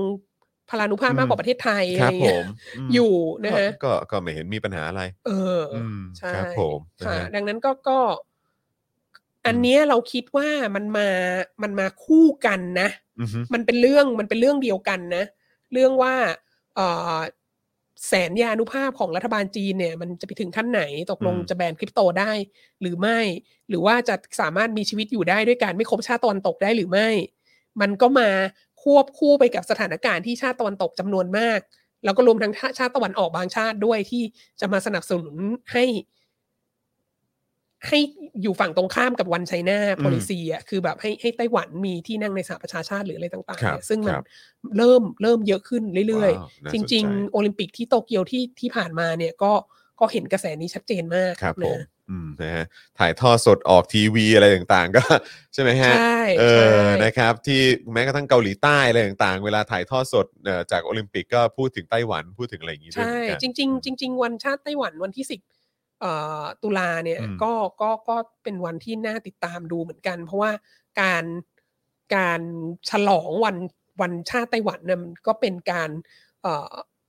ยอมรับการมีอยู่ของสาธารณรัฐจีน อืม ด้วย อืม ดังนั้นเนี่ย อืม ก็จริง ๆ เริ่มเริ่มมีข่าวออกมาแล้วว่า ว่ารัฐบาลฮ่องกงอ่ะประกาศว่าถ้าคนฮ่องกงอ่ะฉลองวันชาติไต้หวันเนี่ยก็ถือว่าผิดกฎหมายความมั่นคงนะฮะเอ่อซึ่งอันนี้ก็น่าสนใจเราก็แบบคือวันชาติไต้หวันมันคือวันปฏิวัติของซุนยัตเซนนะ อืม มันเป็นวันปฏิวัติชาติปะมันเป็นวันล้มราชวงศ์ชิงอ่ะ อืม เออแล้วแบ ซึ่ บ งมันก็เกี่ยวข้องโดยตรงกับ คือเหมาอ่ะ เออ ก็ถือว่าซุนยัตเซนก็เป็นต้นทางแห่งการ อืม ปฏิวัตินะซุน อืม ยัตเซนก็เป็นเป็นบิดาแห่งการปฏิวัติของสาธารณรัฐประชาชนจีนเหมือนกันน่ะ อืม แล้วแบบคุณจะไม่ให้คนเฉลิมฉลองวันที่สิบตุลาได้ยังไงในเมื่อมันเป็น อืม วันปฏิวัติ ที่มา ที่มา อืม ก่อนหน้านั้นอีก ถ้าไม่มีปฏิวัติสิบตุลาก็ไม่มีทางมาถึงสาธารณประชาชนจีนได้อะ อืม เอ่อราชวงศ์ชิงก็คงยืนหยัดมาจนถึงทุกวันนี้เราก็จะได้เป็นเอ่อประเทศมิตรมหามิตรที่มีราชวงศ์อยู่เหมือนกันอะไรเงี้ย ม เอออ ดังนั้นก็มันก็มันก็ค่อนข้างประหลาดที่ตอนนี้แบบรัฐบาลจีนก็ต้องมาห้ามแบบ ห้ามฉลองวันที่สิบตุลา คือตอนนี้ดูห้ามห้ามด่าเลยฮะ ใช้คำนี้ดีกว่า ใช่ ห้ามด่า ใช่ ห้ามคือห้ามไปหมดนะครับ อืม แล้วแบบแบบนี้มันจะมันจะ การที่เอ่อตอนนี้กระแสมันเริ่มมาแล้วแล้วจะสวนกระแสได้ขนาดไหนก็ต้อง อืม ก็ต้องคือจะต้านทานมันได้ขนาดไหน เดี๋ยวก็ต้องมาดูกัน แต่ครอบครัวสป็อกดาของเราเนี่ย ครับ ก็สนับสนุนไต้หวันอย่างเต็มที่เลยนะคะ ครับอือฮึ เพราะว่าพ่อหมอกับคุณโรซี่เขาก็แต่งงานกันในวันที่สิบตุลา เราเราฉลองวันปฏิวัติ เออ สินให้ เออ อย่างแบบเต็มที่ ค นะ รับ คะ ผม ให้พ่อหมอกับคุณโรซี่แต่งงานกันเลยนะดังนั้นเนี่ยเอ่อไม่ต้องถามนะว่าจุดยืน เอ ของ อบ ริษัทเราเนี่ย ครับเป็นอย่างไร เป็นอย่างไร เป็นอย่างไร เอ้ยขอขอดูคอมเมนต์หน้าหน่อยเหมือนเหมือนว่ามีคนบอกว่าอะไรนะ เออขึ้นไปข้างบนบอกว่ากำลังจะบินไปไต้หวันในวัน วัน ที่ ที่ สิบ 10 ตุลาพอดี พอดี โอ้โห ค่ะ คุณทีนิดา เออมันเป็น นะฮะ ค่ะมันเป็น พอ วัน ไปปุ๊บนี่ก็คงจะ เออนะฮะ เอ้ยเดี๋ยวกันนะ ลิทัวเนียล่าสุดบอกให้คนเลิกใช้โทรศัพท์จีน ใช่ใช่อันนี้ ป ก็ ระ เป็น เทศ อีก นี้มันแน่มาตลอดม อันนี้ก็เป็นอีก ฮ อีก คุณ ประเด็นหนึ่ง สุพัธ์ เพราะว่า บอก คือถ้าใครใครตาม Facebook ที่ฉันก็จะคเห็น รับ นะว่า อืม เออเขาไปพบว่ามันมีโทรศัพท์มือถือของเสี่ยวมี่บางรุ่นน่ะ อืม ที่ใช้อยู่ในยุโรปอ่ะมันมีมันมีฟังก์ชันที่มันจะเซ็นเซอร์คำว่าแบบไต้หวัน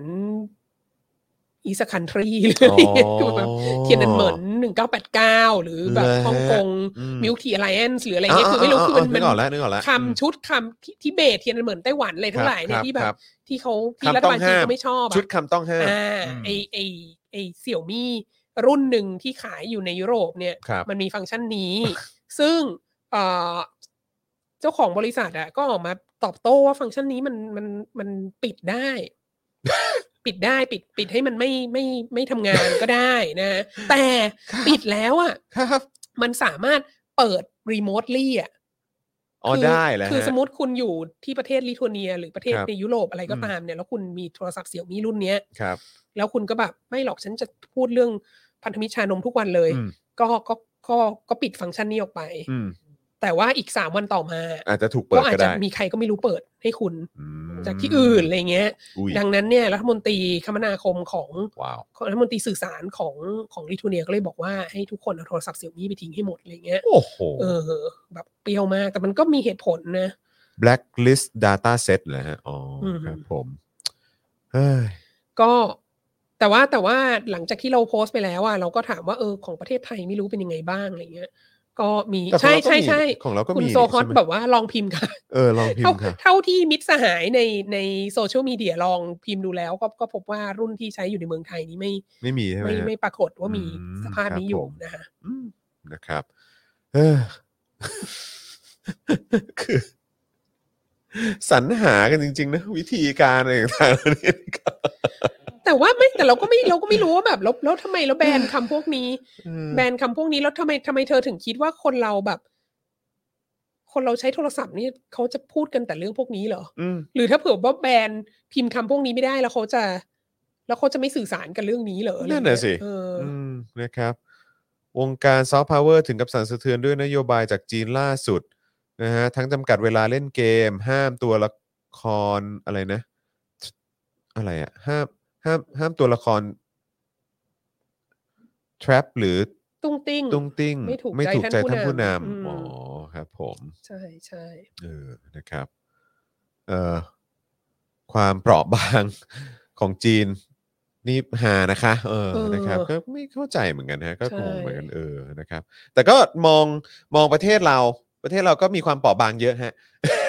เข้าใจไหมฮะ ไม่มัน ประเทศเราก็เปราะบางเยอะ เจอ คือ เจอหนังสือนิทานก็เปราะบางแล้ว อะไร อย่างเงี้ย เข้าใจ เอ ไหม อ ซึ่ง เออ ซึ่งอันเนี้ยน่าสนใจ เออ คืออีเรื่องสื่อนิทานเนี่ย ครับ มันเหมือนแบบก๊อปปี้กันมาเลยนะ อืม เพราะว่ามันก็เพิ่งมีที่แบบรัฐบาลฮ่องกงก็จับคนทำหนังสือนิทานชีฟ อืม วิลเลจใช่ไหม อืม คือสักแบบเดือนที่แล้วอะไรอย่างนี้เองป่ะ ม แล้วก็พอถึงเวลาบ้านเราก็มีนิทานออกมาเจ็ดเล่มแปดเล่มเนี่ยก็คือแบบ ไม่แล้วมีความเป็นไปได้สูงนะว่าเดี๋ยวต่อไปก็จะมีเป็นแบบการ์ตูน เป็นภาพเคลื่อนไหว อืม เป็น อืม แอ อืม นิเมชันเป็นกราฟิก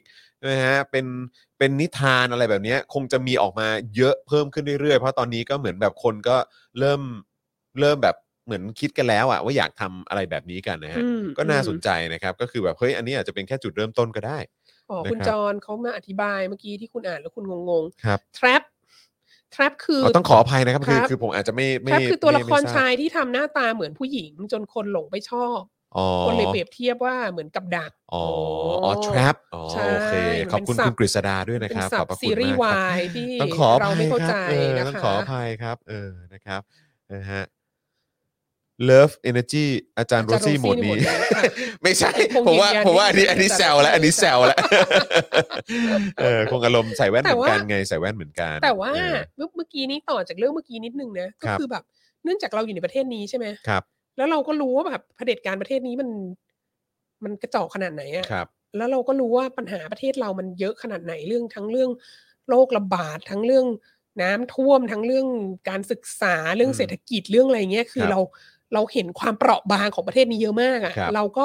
เข้าใจได้ในความเปราะบางของผู้นำไง อืมอืมอืม เออ มอืมอืม แต่ว่า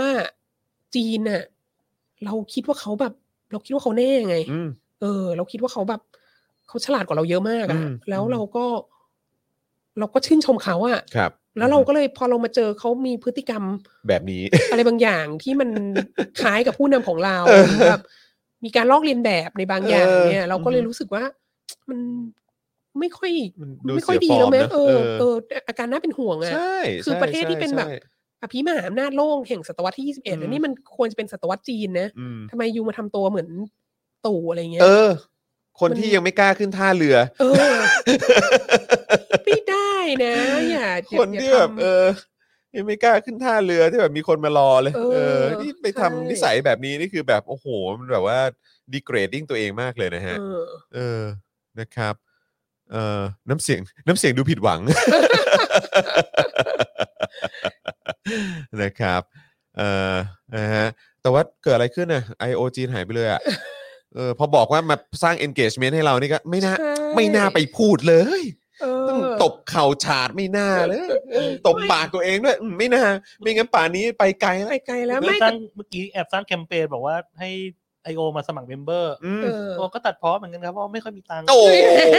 ยโถเอ้ยเอ้านึกว่าอยู่กับ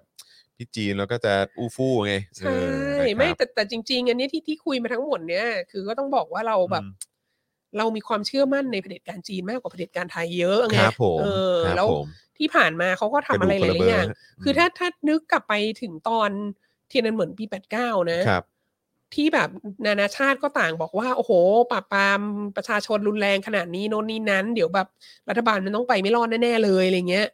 ก็อยู่รอดมาได้ แล้วก็เติบโตมาได้ แล้วก็มีอำนาจมากขึ้น แล้วก็อะไรคือแบบกลายเป็นอภิมหาอำนาจของโลกได้ พังงาดมาขนาดเนี้ยพังงาดมาได้ เออ ตั้งแต่ตอนนั้นน่ะคือ คือจริงๆเผด็จการจีนก็เป็นอะไรที่แบบพลิกความคาดหมายของประชาคม Yeah. โลกมาหลายครั้งแล้ว ครับผม นะดังนั้นเนี่ยก็พอพอมาเจออะไรอย่างเงี้ยก็ก็เลย ก็เลยก็เลยงงไง อืม หรือว่า หรือว่าจริงๆแล้วลุงตู่จะแบบฉลาดกว่าที่เรา คิด เลยแล้วก็นึกคือนึกมันนึกไม่ออกไง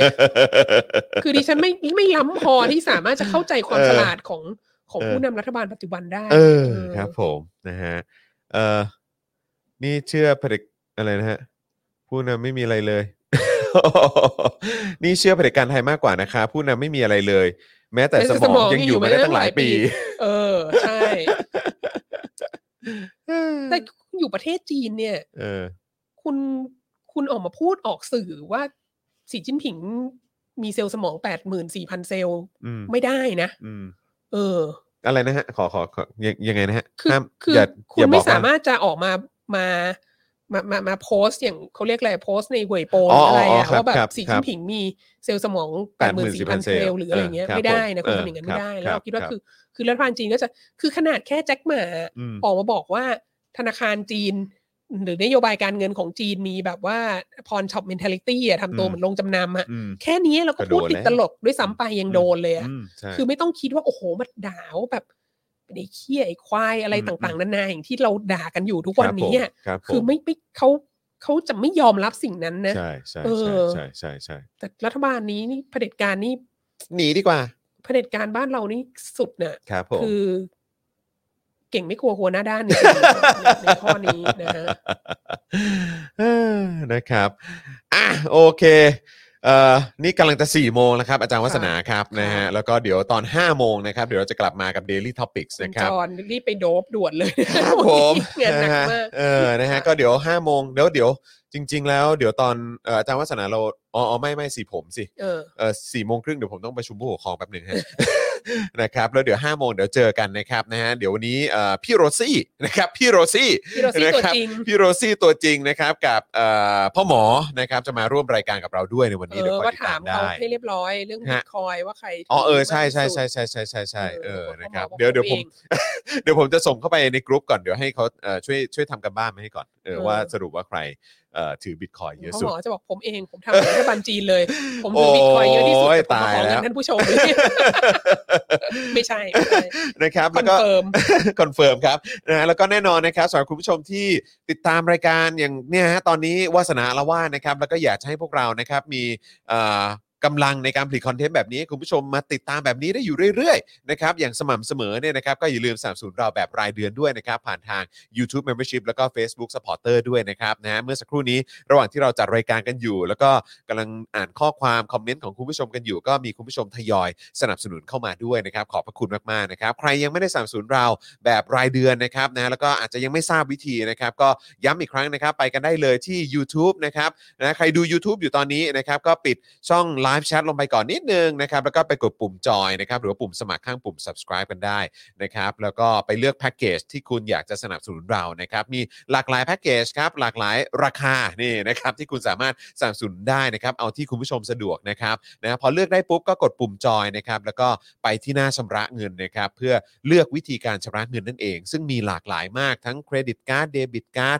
วอลเล็ตต่างๆนะครับนะเครือข่ายโทรศัพท์มือถือก็มีด้วย พอเลือกได้ปุ๊บก็ไปกรอกรายละเอียดให้ครบถ้วนเรียบร้อย ซึ่งใช้เวลาแค่แป๊บเดียวเท่านั้นครับคุณผู้ชมนะครับแล้วก็ไปกดยืนยันนะครับแค่นี้คุณก็เป็นเมมเบอร์ของเราทาง YouTube แล้วนะครับ รวมถึง Facebook ด้วยนะครับ Facebook ก็ใต้ไลฟ์นี้ครับ ข้างกล่องคอมเมนต์นะครับนะฮะก็มีปุ่มสีเขียวที่มีรูปหัวใจอยู่นั่นคือปุ่ม Become a supporter นั่นเองก็ไปกดปุ่มนั้น เพื่อเข้าไปสู่หน้าชำระเงินได้นะครับนะแล้วก็เลือกวิธีชำระเงินที่คุณผู้ชมสะดวกนะครับที่จะสนับสนุนเราต่อเนื่องกันทุก ๆ เดือนนะครับนะฮะจะเป็นเครดิตการ์ด เดบิตการ์ดนะครับจะเป็นเครือข่ายมือถือ Wallet ต่างๆ PayPal Shopee Pay ได้หมด เข้าไปกรอกรายละเอียดนะครับ ใช้เวลาแป๊บเดียวเหมือนกันครับนะฮะแล้วก็กดยืนยัน แค่นี้คุณก็เป็นสปอร์เตอร์ของเราแล้วนะครับผมนะฮะแล้วก็ใครอยากจะเติมพลังให้กับเราแบบรายวันนะครับเติมพลังให้กับวาสนาละวาดในวันนี้นะครับก็สามารถเติมพลังเข้ามาได้นะครับ ผ่านทางบัญชีกสิกรไทยนะครับ0698975539 หรือสแกน QR Code ก็ได้นะครับผมนะฮะ อ่ะโอเคนะครับ มีคนบอกว่าโอ้ยไม่อยากให้จบเลยค่ะ